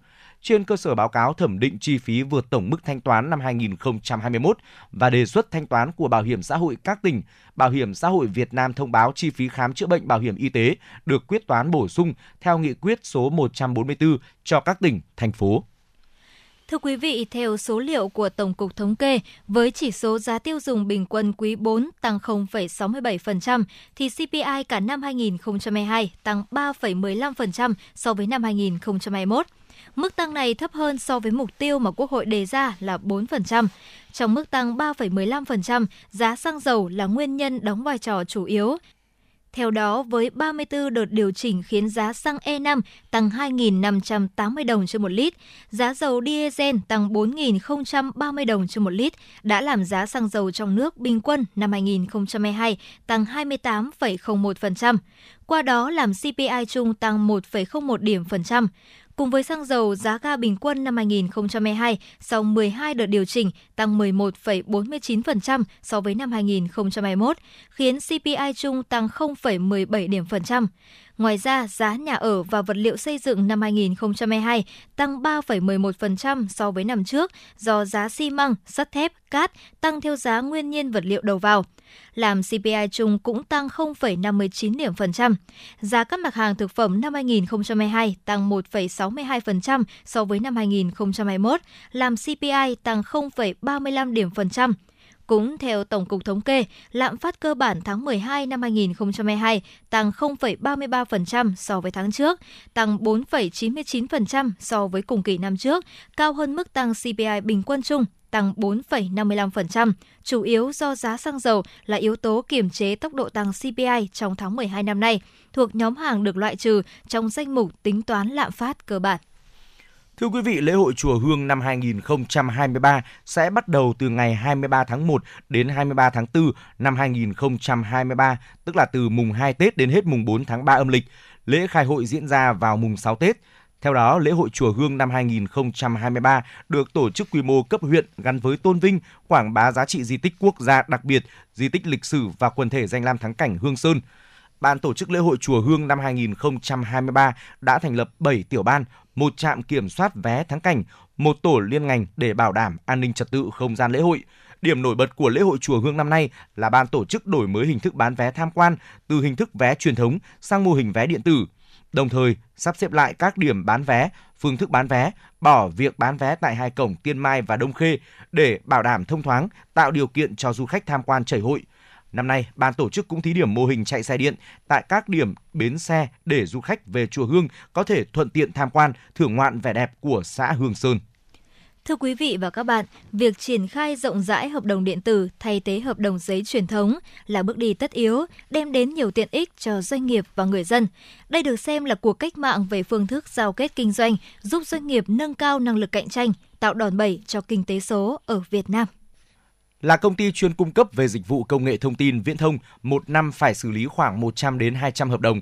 Trước kia, để hoàn tất thủ tục bằng phương thức truyền thống, trung bình mỗi hợp đồng sẽ mất hàng tuần liền. Nhưng từ khi chuyển đổi sử dụng giải pháp hợp đồng điện tử VNPT, e-contract của tập đoàn VNPT, mọi việc trở nên nhanh chóng thuận tiện. Thậm chí dù lãnh đạo công ty đi công tác xa, vẫn giám sát, chỉ đạo nhân viên từ xa và thực hiện ký kết hợp đồng dù ở bất kỳ đâu. Chị Nguyễn Thị Thanh Tâm, công tác tại Công ty Cổ phần Công nghệ Thông tin Viễn thông và Công nghệ Hóa dầu khí cho biết.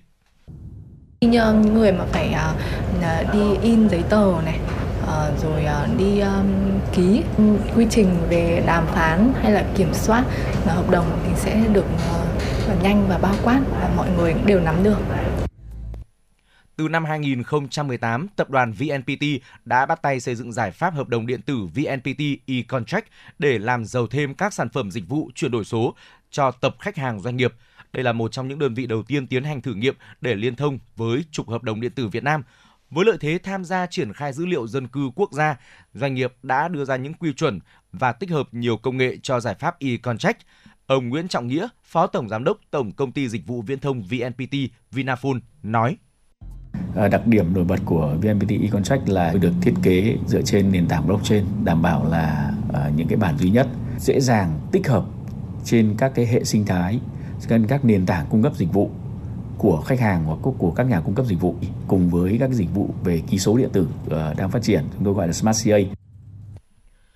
Việc phát triển hợp đồng điện tử tại Việt Nam sẽ phải đáp ứng đủ các tiêu chí, góp phần hoàn tất quy trình ứng dụng thương mại điện tử, công nghệ thông tin trong hoạt động của doanh nghiệp.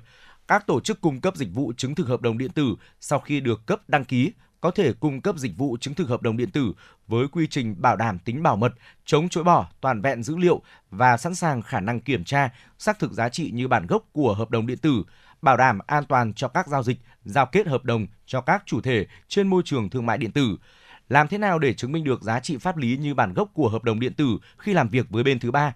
Làm thế nào để bảo mật thông tin cho doanh nghiệp khi áp dụng hợp đồng điện tử trong doanh nghiệp của mình luôn là vấn đề mà các đơn vị cung cấp dịch vụ ưu tiên hàng đầu.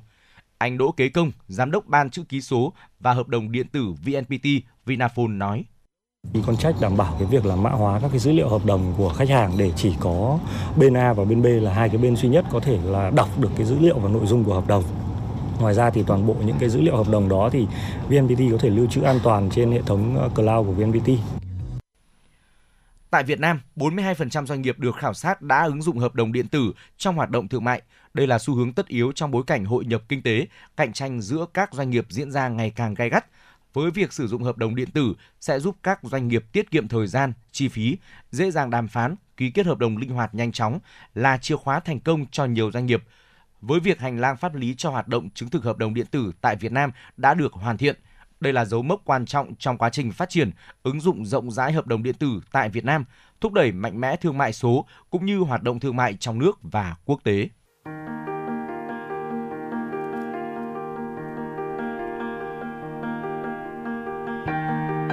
Quý vị và các bạn đang theo dõi kênh FM 96 MHz của Đài Phát thanh Truyền hình Hà Nội. Hãy giữ sóng và tương tác với chúng tôi theo số điện thoại 024 3773 6688. FM 96 đồng hành trên mọi nẻo đường.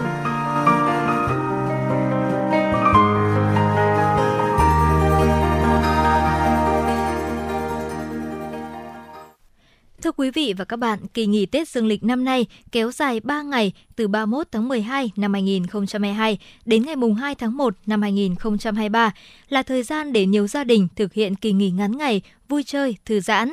Hà Nội là một trong những trung tâm du lịch có nhiều hoạt động, điểm vui chơi trong dịp này. Ngay bây giờ xin mời quý vị sẽ cùng lắng nghe phóng sự đón Tết Dương lịch. Kỳ nghỉ Tết Dương lịch năm 2023, các điểm di tích văn hóa lịch sử khu vực nội thành Hà Nội mở cửa đón khách với rất nhiều hoạt động phong phú, điển hình như di tích nhà tù Hỏa Lò, Hoàng thành Thăng Long. Bên cạnh các sản phẩm tour đêm, còn trưng bày triển lãm các tư liệu hình ảnh về 50 năm chiến thắng Hà Nội Điện Biên Phủ trên không. Di tích Văn miếu Quốc tử Giám trưng bày Quốc tử Giám trường quốc học đầu tiên. Theo tiến sĩ Lê Xuân Kiêu, giám đốc Trung tâm Văn hóa Khoa học Văn miếu Quốc tử Giám, Việc trải nghiệm chuyển đổi số đã góp phần phát huy giá trị di sản và thu hút du khách. Qua thời gian thực hiện cái chuyển đổi số thời gian vừa qua, mặc dù nó chưa dài nhưng mà qua cái thực tiễn thì chúng tôi đã có những cái sơ kết và đánh giá đối với đơn vị quản lý chúng tôi ấy, thì rõ ràng cái việc mà triển khai cái hệ thống vé điện tử nó làm cho cái việc quản lý trở nên chặt chẽ hơn, công khai hơn, minh bạch. Một trong những sản phẩm du lịch văn hóa vừa được khai trương là tour du lịch văn học diễn ra vào buổi tối tại Bảo tàng Văn học Việt Nam, số 275 Âu Cơ, quận Tây Hồ. Đây là sản phẩm du lịch rất phù hợp với các gia đình, trẻ em và những người yêu thích văn chương.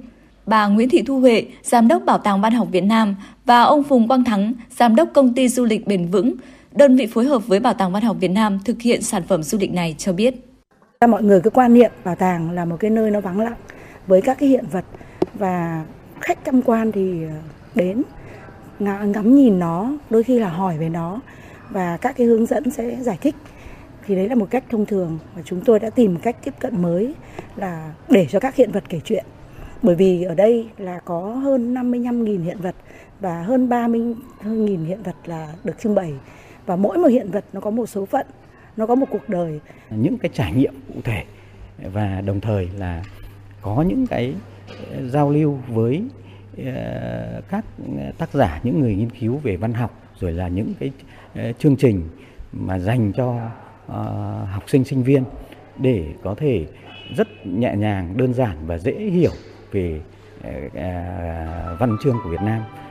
Vào dịp Tết Dương lịch năm nay, người dân và du khách cũng có thể đến các điểm di tích nổi tiếng trong khu vực phố cổ Hà Nội. Với những tour văn hóa, du khách có thể lựa chọn sản phẩm du lịch Hà Nội City Tour bằng xe buýt 2 tầng, khám phá phố cổ bằng xe điện hoặc tự tổ chức các tour đi bộ khám phá phố cổ kết hợp với tour ẩm thực. Đón năm mới năm 2023, các không gian phố đi bộ đều có những hoạt động riêng để phục vụ du khách. Trong những ngày nghỉ Tết Dương lịch, khu vực phố đi bộ Hồ Hoàn Kiếm diễn ra chương trình đón năm mới cao đào tại quảng trường Đông Kinh Nghĩa Thục. Tại phố đi bộ Trịnh Công Sơn sẽ diễn ra hoạt động biểu diễn nghệ thuật và trưng bày hoa, cây cảnh kéo dài đến Tết Nguyên đán Quý Mão để người dân và du khách có thể tham quan vui chơi.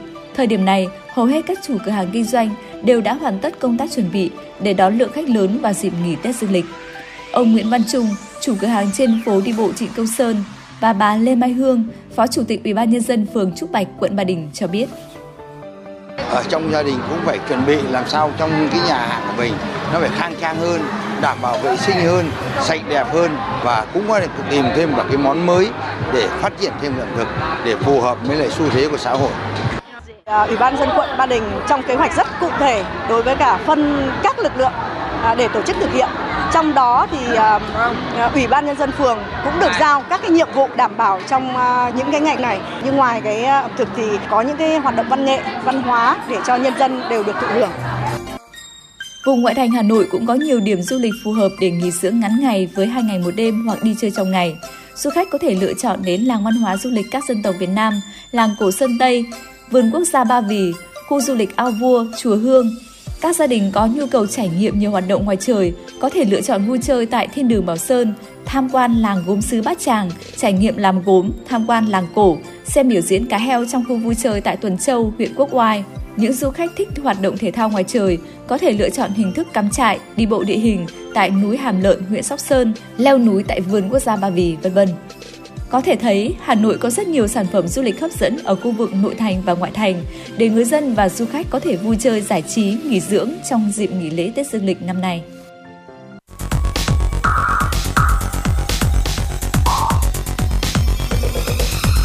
Quý vị và các bạn đang theo dõi kênh FM 96 MHz của Đài Phát thanh Truyền hình Hà Nội. Hãy giữ sóng và tương tác với chúng tôi theo số điện thoại 024 3773 6688. FM96 đồng hành trên mọi nẻo đường. Quý vị và các bạn đang nghe chương trình Chuyển động Hà Nội chiều trên kênh phát thanh FM 96 MHz của Đài Phát thanh và Truyền hình Hà Nội. Chịu trách nhiệm nội dung Nguyễn Kim Khiêm, chịu trách nhiệm sản xuất Nguyễn Tiến Dũng, đạo diễn và biên tập Trà My, Hoa Mai, MC Trọng Khương, Hồng Hạnh, kỹ thuật viên Bảo Tuấn phối hợp thực hiện. Và ngay bây giờ xin mời quý vị hãy cùng dành thời gian đến với một giai điệu âm nhạc.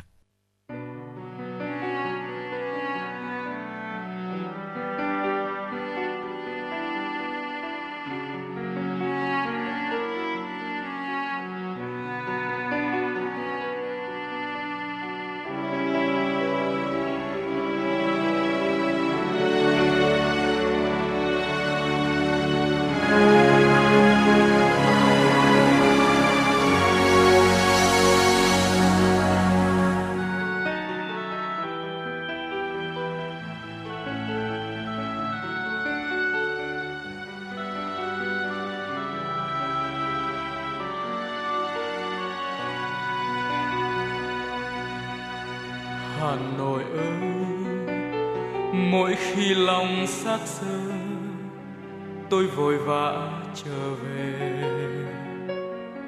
lấy cho mình dù chỉ là chút bóng đêm trên đường phố quen, dù chỉ là một chiều sương giăng lối cũ. Tôi bồi hồi khi chạm bóng cửa ô, như ngày xưa mỗi lần chạm vai gầy áo mẹ. Ôi nỗi nhớ muôn đời vẫn thế, như dòng sông Hồng cuồn đỏ mãi trong tôi. Vội vã trở về, vội vã ra đi, chẳng thể nào qua hết từng con phố. Nhưng con đó mùa thu đầy gió và rêu xanh bên những gốc cây.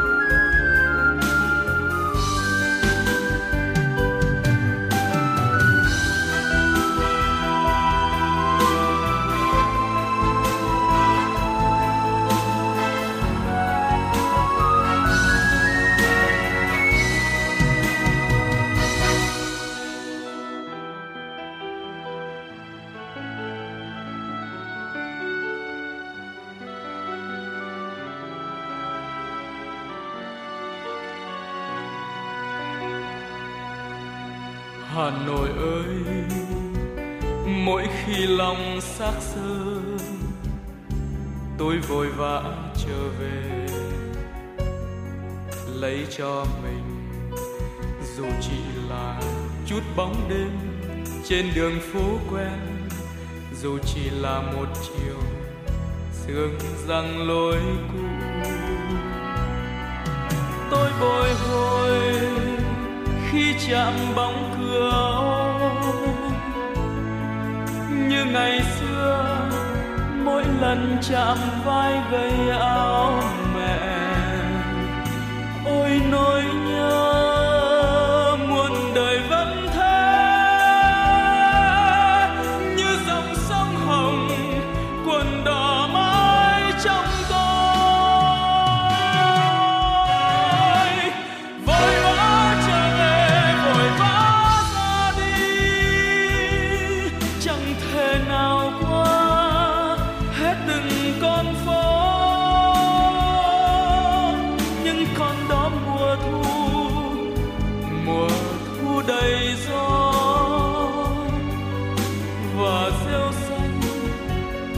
Những gốc cây già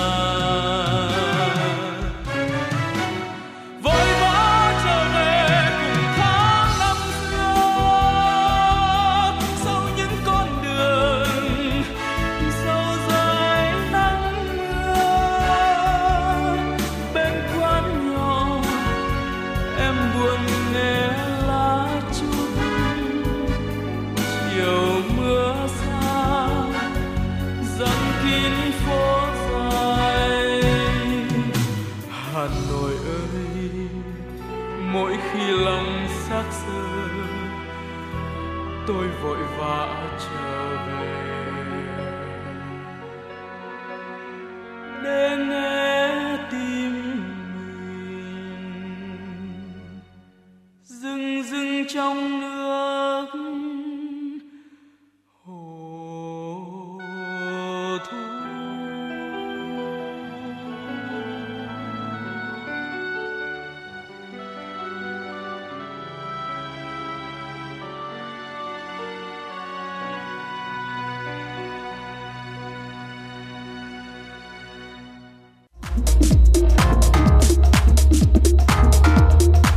Quý vị và các bạn đang trên chuyến bay mang số hiệu FM96. Hãy thư giãn, chúng tôi sẽ cùng bạn trên mọi cung đường. Hãy giữ sóng và tương tác với chúng tôi theo số điện thoại 024 3773 6688.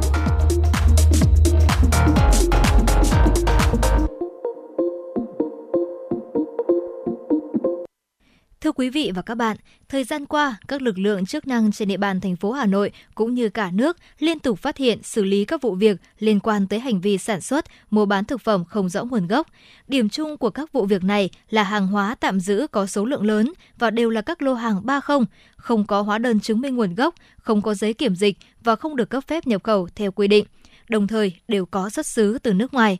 Nếu chỉ quan sát bằng mắt thường thì khó phát hiện số hàng này là thực phẩm bẩn, nhưng trên tem mác cho thấy nhiều thực phẩm đã hết hạn 1 năm, thậm chí 2 năm. Chỉ trong thời gian rất ngắn trở lại đây đã liên tiếp xảy ra các vụ ngộ độc thực phẩm với nhiều mức độ khác nhau. Trong khi Tết Nguyên đán 2023 đang đến rất gần, nhu cầu tiêu thụ thực phẩm của người dân sẽ tăng lên. Nỗi lo vấn đề vệ sinh an toàn thực phẩm vì thế đang ngày càng tăng trong xã hội. Ngay sau đây chúng ta sẽ cùng lắng nghe những chia sẻ của ông Nguyễn Mạnh Hùng, Chủ tịch Hội Bảo vệ Người tiêu dùng Việt Nam xoay quanh vấn đề này. Thưa ông có thể cho biết thực trạng mất an toàn vệ sinh thực phẩm dịp Tết và những ảnh hưởng của nó tới sức khỏe của người tiêu dùng như thế nào ạ? Ta biết rằng là an toàn thực phẩm ấy, luôn là một cái đề tài mà người tiêu dùng rất quan tâm. Vì tại sao chúng ta cái hình dung hàng hóa đang lưu thông này, các mặt hàng từ hàng tươi sống đến hàng chế biến sẵn cũng có những cái vụ ngộ độc đã từng xảy ra. Thế cho nên có thể nói là cái diễn biến của cái an toàn thực phẩm ấy, là nó xảy ra thường xuyên. Mặc dù nhà nước cũng đã có cái tăng cường về mặt ban hành văn bản pháp luật, rồi cơ quan chức năng đã tăng cường kiểm tra, phải không? Tăng cường thông tin đến các đối tượng kinh doanh. Rõ ràng nó còn diễn biến rất phức tạp. Cái phức tạp đấy biểu hiện qua những cái vụ ngộ độc thực phẩm mà không phải xa xôi gì cả, gần đây thôi. Đó. Trong tháng 8, tháng 7 mấy vụ xảy ra liên tiếp. Mấy vụ cũng đã từng xảy ra cái ngộ độc chết người rồi, từ 1 đến 2 người. Đấy. Có thể là do cái ví dụ trường hợp mà uống rượu mà lại không có xuất xứ đấy. Một cái can rượu mà chỉ lấy mỗi chữ rượu đấy. Nên uống vào coi như 2 trường hợp tử vong. Thì tôi cho đấy những cái mà thực phẩm nó vấn đề nó đang là rất là báo động cho người tiêu dùng xung quanh cái an toàn thực phẩm. Vâng, vậy theo ông thì đâu là nguyên nhân của cái tình trạng này ạ? Tôi cho rằng hành lang pháp lý đấy, nó cũng là một điều cần nhưng mà chưa đủ. Bởi vì để những quy định pháp luật như vậy nó đi vào cuộc sống đấy, thì cả một quá trình. Ví dụ như là anh tuyên truyền, phổ biến pháp luật, giáo dục pháp luật như thế nào đến các cái đối tượng mà chịu sự điều chỉnh của luật. Ví dụ tổ chức cá nhân kinh doanh, cơ quan quản lý, rồi người tiêu dùng như thế, thì thành ra đấy là một cái rất là cần thiết. Và thứ hai đấy, bản thân luật đấy, chúng ta biết là để ban hành một cái văn bản luật thì nó rất là kỳ công đấy. Đấy, hội thảo rất nhiều cuộc, các bộ ngành liên quan đều vào cuộc cả để mà soạn thảo. Rồi quá trình xong rồi thì lại trình lên thì lại trên Quốc hội tùy cái luật để mà lại giao cho một cái ủy ban nào đó đi thẩm tra, thẩm định. Đấy, rồi đưa ra tóm lại là rất là kỳ công trong việc ban hành pháp luật. Nhưng tuy nhiên chúng ta biết là pháp luật cũng không thể phủ sóng hết được. Đấy, tại sao cái luật người tiêu dùng ban hành cách hơn 10 năm thì đã phải sửa đổi rồi. Bởi vì lúc ban hành thì nó chưa có những cái chuyện nó xảy ra. Trước đây chúng ta làm gì có cái chuyện nói về cái chuyện mà mua bán hàng qua mạng online, phải không? Thế bây giờ cái luật mới đã phải bổ sung hẳn một chương vào đấy. Thì tôi thấy đấy là cái thực tế là luật pháp dù có khi ban hành dù có kỹ mấy thì cũng không thể phủ sóng tất cả những hoạt động của đời sống xã hội được. Cho nên nó có câu chuyện như vậy về mặt luật pháp ấy. Thế cho nên là nó xảy ra là cái chuyện nó cũng là chúng ta dễ hiểu thôi, phải không? Và thứ hai là con xảy ra như vậy cũng không phải chỉ do luật pháp, không phải căn cứ luật pháp, mà cái người thực thi đấy, cái người có thuộc cái đối tượng luật điều chỉnh đấy thì anh phải có ý thức, anh phải tìm hiểu pháp luật. Và thứ nhất là anh phải có ý thức trong việc chấp hành pháp luật. Chứ nếu có trường hợp người ta không biết thì thôi, cái chuyện đấy có thể tình tiết nó giảm nhẹ, nhưng mà anh biết anh vẫn cố tình làm đấy thì rõ ràng là luật pháp phải có nghiêm trị những trường hợp như vậy, tôi nghĩ thế. Còn phía người tiêu dùng chúng ta biết là một là cũng rất nhiều trường hợp không thể đổ lỗi người tiêu dùng được. Bây giờ một cái thực phẩm, một cái mặt hàng chế biến nào đó ở trong nó sử dụng những cái phẩm màu, chất chế biến ngoài danh mục chẳng hạn, thì tôi hỏi người tiêu dùng nào biết được. Nếu như không đưa vào các labo mà thử nghiệm phân tích nó ra thì người không biết được. Cái trường hợp ấy không thể lối người tiêu dùng được. Vì bản thân những sản phẩm như vậy thì không thể bằng mắt thường để mà biết được. Thế có chăng những cái việc ví dụ như là bây giờ chọn cái thực phẩm rẻ chẳng hạn. Tôi đã rất chịu khó đọc báo và tìm hiểu thông tin thì thấy rằng các cái gần các trường đại học, nói chung trường chuyên nghiệp đấy, thì hay có cái chuyện về những cái chợ dân sinh nhỏ nhỏ bên cạnh đấy. Thế thì cái khoảng cuối giờ chiều muộn rồi thì hàng ấy người ta bắt đầu mới bán hạ giá đi. Thế sinh viên biết chứ không biết đâu, bớt vẫn mua, bởi vì ít nhất là các cháu cái túi tiền nó có hạn thôi, cho nên nếu mà ăn thịt tươi sống ở chợ Thành Đốc nó đắt hơn nên phải mua đấy. Như vậy đấy, trường hợp ấy là biết nhưng vẫn cứ mua và vẫn cứ sử dụng đấy. Còn rất nhiều trường hợp khác là do người ta không biết. Tôi nói ví dụ một cái rau mua trôi nổi mà lại gắn cái mác an toàn vào đấy thì người tiêu dùng vào siêu thị chỉ nhìn cái nhãn mác mà mua sao mà biết được nó như thế nào, nguồn gốc ở đâu đấy. Tôi cho thế. Rồi chưa kể như hoa quả nhập ngoại nữa, người ta dùng những cái thuốc bảo quản không, như thì cũng không thể biết được, tôi nghĩ thế. Ngoài việc thanh tra, kiểm tra về an toàn thực phẩm thì theo việc thông tin tuyên truyền về vấn đề này có ý nghĩa như thế nào ạ? Tôi cho rằng pháp luật ban hành ra rồi đấy, nhưng quan trọng là phải phổ biến đến các đối tượng thực hiện, không? Cho nên công tác thông tin này, tuyên truyền này, phổ biến pháp luật này nó vô cùng quan trọng. Thế, bởi vì cũng có trường hợp mà người ta do không nắm được luật pháp dẫn đến vi phạm. Nên tôi cho cái công tác này tôi thấy rất là quan trọng. Đặc biệt chúng tôi đánh giá cao cái vai trò của các cơ quan truyền thông báo chí. Đấy, từ truyền hình, báo nói, báo hình, báo viết. Trong giai đoạn vừa qua chúng tôi thông tin cũng nhiều từ bên báo chí chứ. Đấy, thì phản ánh tất cả những cái hiện trạng xảy ra. Mà cũng biết là rất nhiều những cái phóng sự điều tra của từ bên báo phanh phui phát hiện, kịp thời thông tin, cơ quan chức năng đã vào cuộc. Đấy, nhưng tôi cho rõ ràng đấy là một cái minh chứng rằng là cái việc thông tin cảnh báo đấy, để tuyên truyền pháp luật thì nó rất là quan trọng. Đấy. Cho nên hội chúng tôi đấy thì cái việc mà tuyên truyền pháp luật cũng là một trong những chức năng mà luật và người dùng giao cho hội chúng tôi, và chúng tôi rất tích cực làm. Phải nói ngay hôm nay ngồi đây cũng là một hình thức tuyên truyền đấy. Và thứ hai chúng tôi cũng tổ chức những lớp tập huấn, tôi nói những cái việc về an toàn thực phẩm chẳng hạn. Chúng tôi phối hợp với tổ chức GIT của Đức đấy, thì đã gọi là biên tập để phát hành một cái bộ sổ tay hướng dẫn những cái điều mang tính phổ thông cơ bản nhất cho người tiêu dùng đấy, thế nào phân biệt cái hàng kém chất lượng, rồi cách chế biến thế nào ra làm sao để nó an toàn, vân vân. Và đồng thời là tổ chức hai cái lớp tập huấn, một ở phía Bắc cho các hội phía Bắc đấy, tại Hà Nội, còn một ở Thành Hồ Chí Minh cho các hội phía Nam, để từ các cái hội đấy lại phổ biến tiếp cho người tiêu dùng. Thế đấy tôi cho đấy là một cái cách mà chúng tôi thông tin. Vâng, vậy để có thể khắc phục được cái tình trạng này, để giảm thiểu những cái thiệt hại đối với sức khỏe của người tiêu dùng thì chúng ta cần phải thực hiện các biện pháp như thế nào, nhất là trong dịp Tết Nguyên đán đang đến rất gần ạ? Tôi thấy trước hết là mình phải nói là cái nguyên nhân của nó, dòng cái hậu quả. Người sản xuất kinh doanh chính là cái nguyên nhân. Anh đưa ra thị trường một cái sản phẩm, anh cái người là đầu tiên chứ. Còn người tiêu dùng là cái người mà tiêu thụ sản phẩm đó, là cái người gọi là thứ hai, tôi nghĩ thế. Nhưng trước hết là cái tổ chức kinh doanh phải có trách nhiệm. Đấy, anh phải tìm hiểu pháp luật, chứ không phải tôi không biết. Anh phải chủ động tìm hiểu, chứ không phải đợi nhà nước phổ biến anh mới biết, không phải thế. Anh chủ động tìm hiểu. Anh kinh doanh một cái lĩnh vực nào đó, một ngành nghề nào đó, anh phải biết những quy định của nhà nước về lĩnh vực này như thế nào. Không thể nói tôi không biết đâu. Không?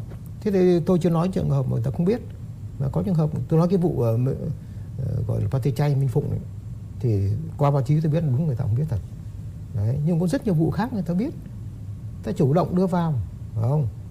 Thế thì rõ ràng là cái đấy là trách nhiệm, cái ý thức chấp hành pháp luật của các tổ chức kinh doanh. Thế còn nói với người tiêu dùng thì tôi đã từng phân tích là thứ nhất là nó có hai nguyên nhân, một là không biết thật, một cái sản phẩm ở trong họ cái người sản xuất có sử dụng các chất bảo quản không được phép hay không, rồi các cái chất chế biến, cái chất phẩm màu vân vân. Nếu phẩm màu công nghiệp mà đưa vào thì chết rồi. Đó. Rồi rượu bây giờ này pha từ cái cồn công nghiệp, methanol tỷ lệ rất là cao, dẫn ngộ độc chẳng hạn. Thế thì rõ ràng là cái người sản xuất, người tiêu dùng, những người tiêu dùng trường hợp ấy là cũng còn là không biết. Đó, nghĩ thế. Nhưng thành ra là người tiêu dùng một phần. Và thứ hai là trách nhiệm với gì? Luật quy định rồi. Trong 8 cái quyền, ngoài cái 8 cái quyền ra thì có hai cái nghĩa vụ. Và trong hai nghĩa vụ đó là cái gì? Nghĩa vụ là cái phải tìm hiểu rõ nguồn gốc xuất xứ trước khi mua. Thì chúng ta biết nguồn gốc xuất xứ nó không đơn giản chỉ là nó sản xuất đâu ra, mà chính nó nói những cái điều là cái vùng đấy nó an toàn hay không, và thế mình biết. Nhưng mà cái thứ hàng hóa như nói cái rượu chẳng hạn uống mà chết, nên có biết nguồn gốc xứ đâu, không có nhãn, dán trên cái một cái can rượu chỉ mỗi chữ rượu thế thôi, rồi ngồi 6 người uống với nhau, thế vô cùng hại người chết. Đấy, những trường hợp đấy là phải tìm hiểu rõ nguồn gốc xuất xứ trước khi mua. Đấy, thế phía người tiêu dùng là phải rất cẩn trọng. Và thứ hai là còn cái chế biến, thế sản phẩm mang về nhà cho đến nhưng chế biến cũng không tốt, nó cũng bị ảnh hưởng đến cái chất lượng, ảnh hưởng đến sức khỏe ấy. Thế cho nên tôi cho là cái này người tiêu dùng cũng phải tìm hiểu kiến thức về an toàn thực phẩm. Mà nói theo nó rộng, ít nhất phải biết kiến thức về cái việc chế biến, cái gì nên tránh, cái gì không nên dùng chung với thứ này. Thì cái đấy tôi nói bây giờ đâu khoa học đâu, ông cha mình ngày xưa đã nói rồi. Thế bây giờ mình thấy tiếp tục nó đúng thì tiếp tục áp dụng. Vì ông cha mình đã nói từ cái chuyện cái thứ thực phẩm này không nên ăn cái thứ này chẳng hạn, thì ngày xưa ông cha mình cũng đã từ bao kinh nghiệm của bản thân cũng đã có truyền lại cho con cháu là như vậy. Thì tôi cho là cái tìm hiểu nó quan trọng, mà phải tự trang bị kiến thức cho mình, chứ không lợi ai phổ biến nữa. Vì thế nào với thứ nhất là nó sức khỏe của bản thân, của gia đình, của con cái, chồng con mình, phải không? Thế thì tính mạng sức khỏe các vị trong tay cái người nội trợ chứ. Thế thì chế biến nào đâu. Tôi nói cái nhỏ nhất cái gì, chúng ta cứ dùng cái mỡ xong rán đấy. Thế rán xong rồi thì tiếc của lại dồn vào cái chỗ nào đó, trong đó là bình chỗ nào đó, cuối cùng lúc khác lại lấy ra dùng.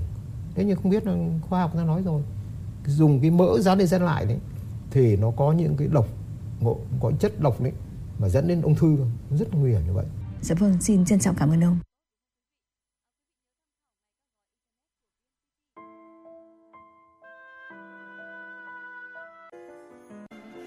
Năm tháng tan trong vòng tay.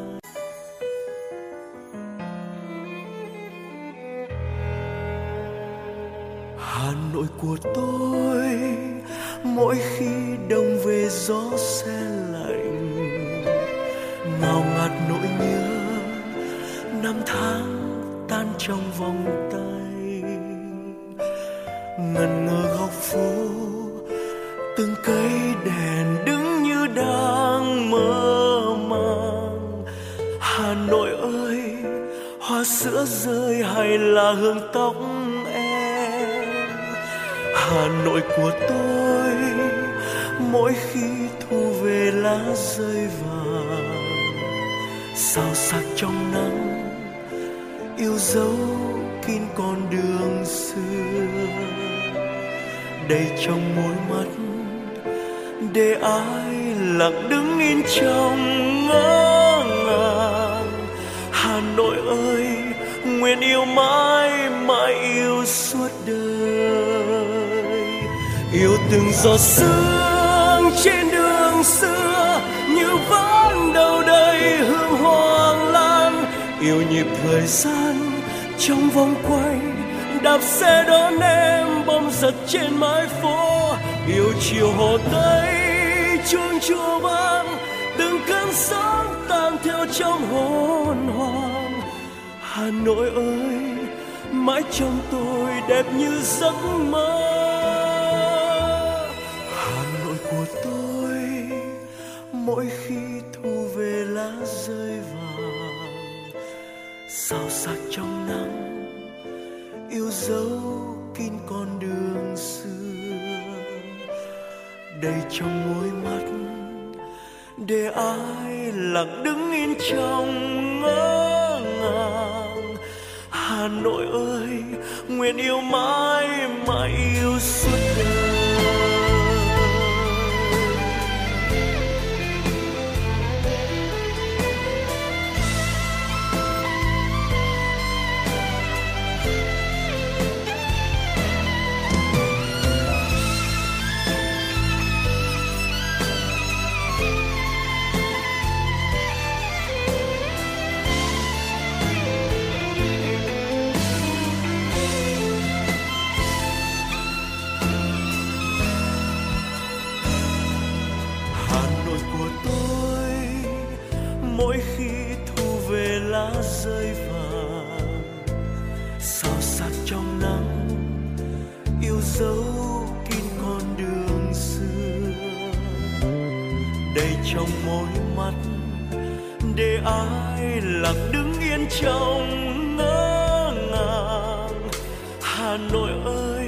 nguyện yêu mãi mãi yêu suốt đời, yêu từng giọt sương trên đường xưa như vẫn đâu đây hương hoàng lan, yêu nhịp thời gian trong vòng quay đạp xe đón em bom giật trên mái phố, yêu chiều Hồ Tây chuông chùa vang từng cơn sóng tan theo trong hồn hồn. Hà Nội ơi mãi trong tôi đẹp như giấc mơ, yêu từng giọt sương trên đường xưa như vẫn đâu đây hương hoàng lan, yêu nhịp thời gian trong vòng quay đạp xe đón em bom giật trên mái phố, yêu chiều Hồ Tây chuông chùa vang từng cơn sóng tan theo trong hồn hoàng. Hà Nội ơi mãi trong tôi đẹp như giấc mơ.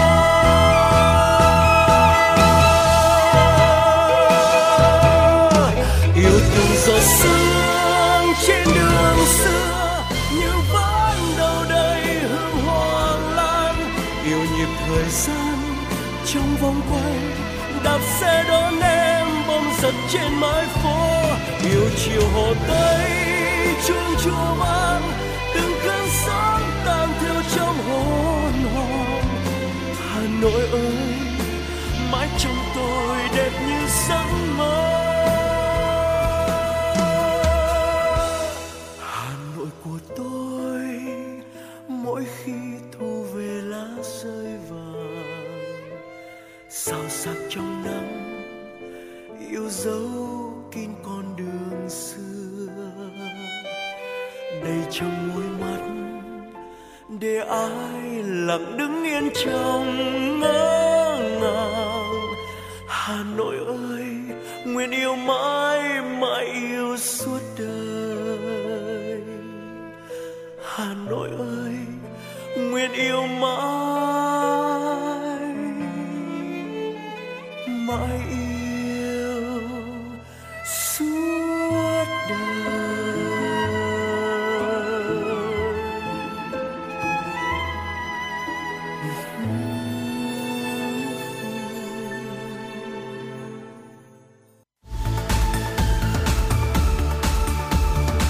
Quý vị và các bạn đang theo dõi kênh FM 96 MHz của Đài Phát thanh Truyền hình Hà Nội. Hãy giữ sóng và tương tác với chúng tôi theo số điện thoại 024 3773 6688. FM 96 đồng hành trên mọi nẻo đường.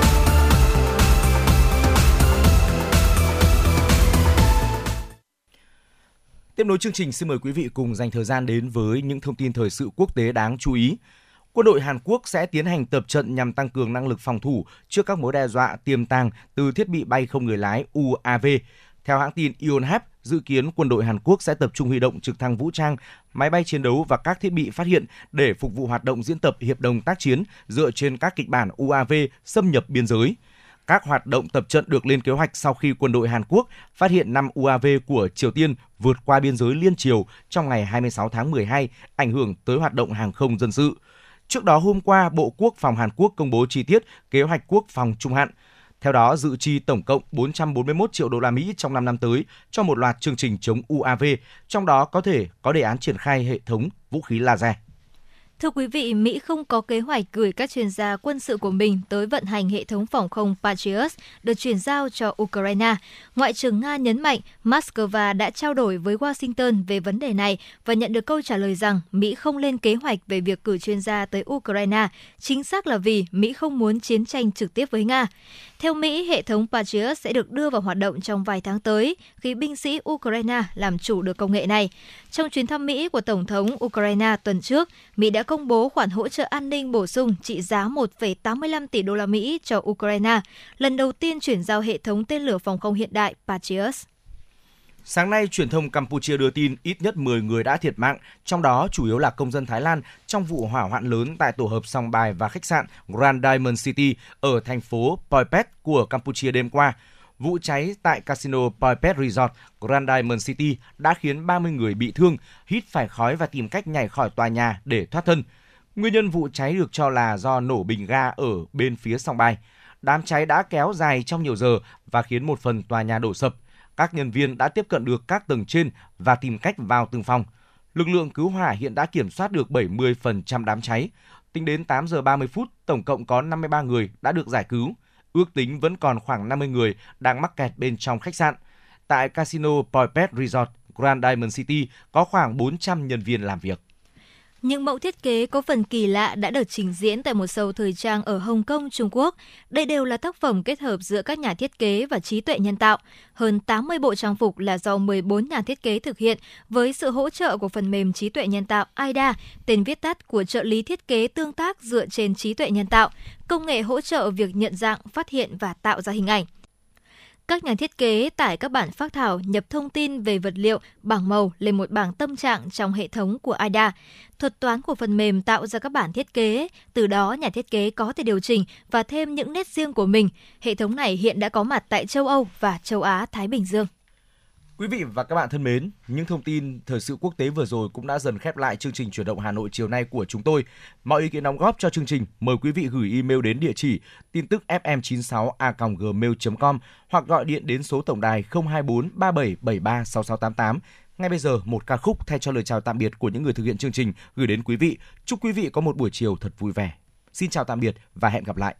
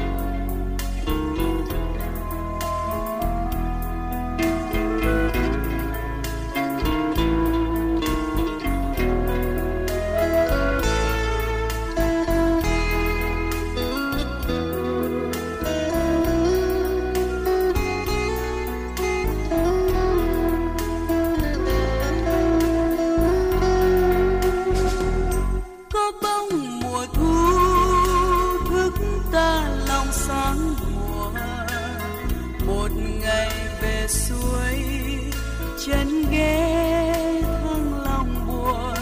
Có phải em là mùa thu Hà Nội, ngày sang thu anh lót lá em nằm bên trời xa sương tóc bay.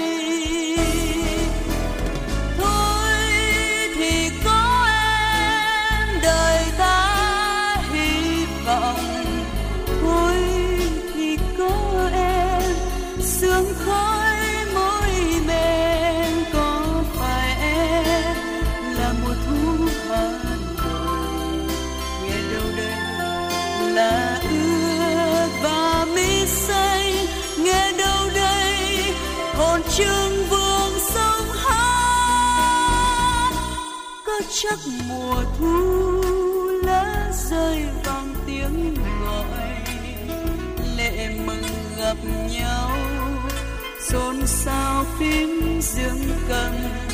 Có phải em là mùa thu Hà Nội, nghìn năm sau ta níu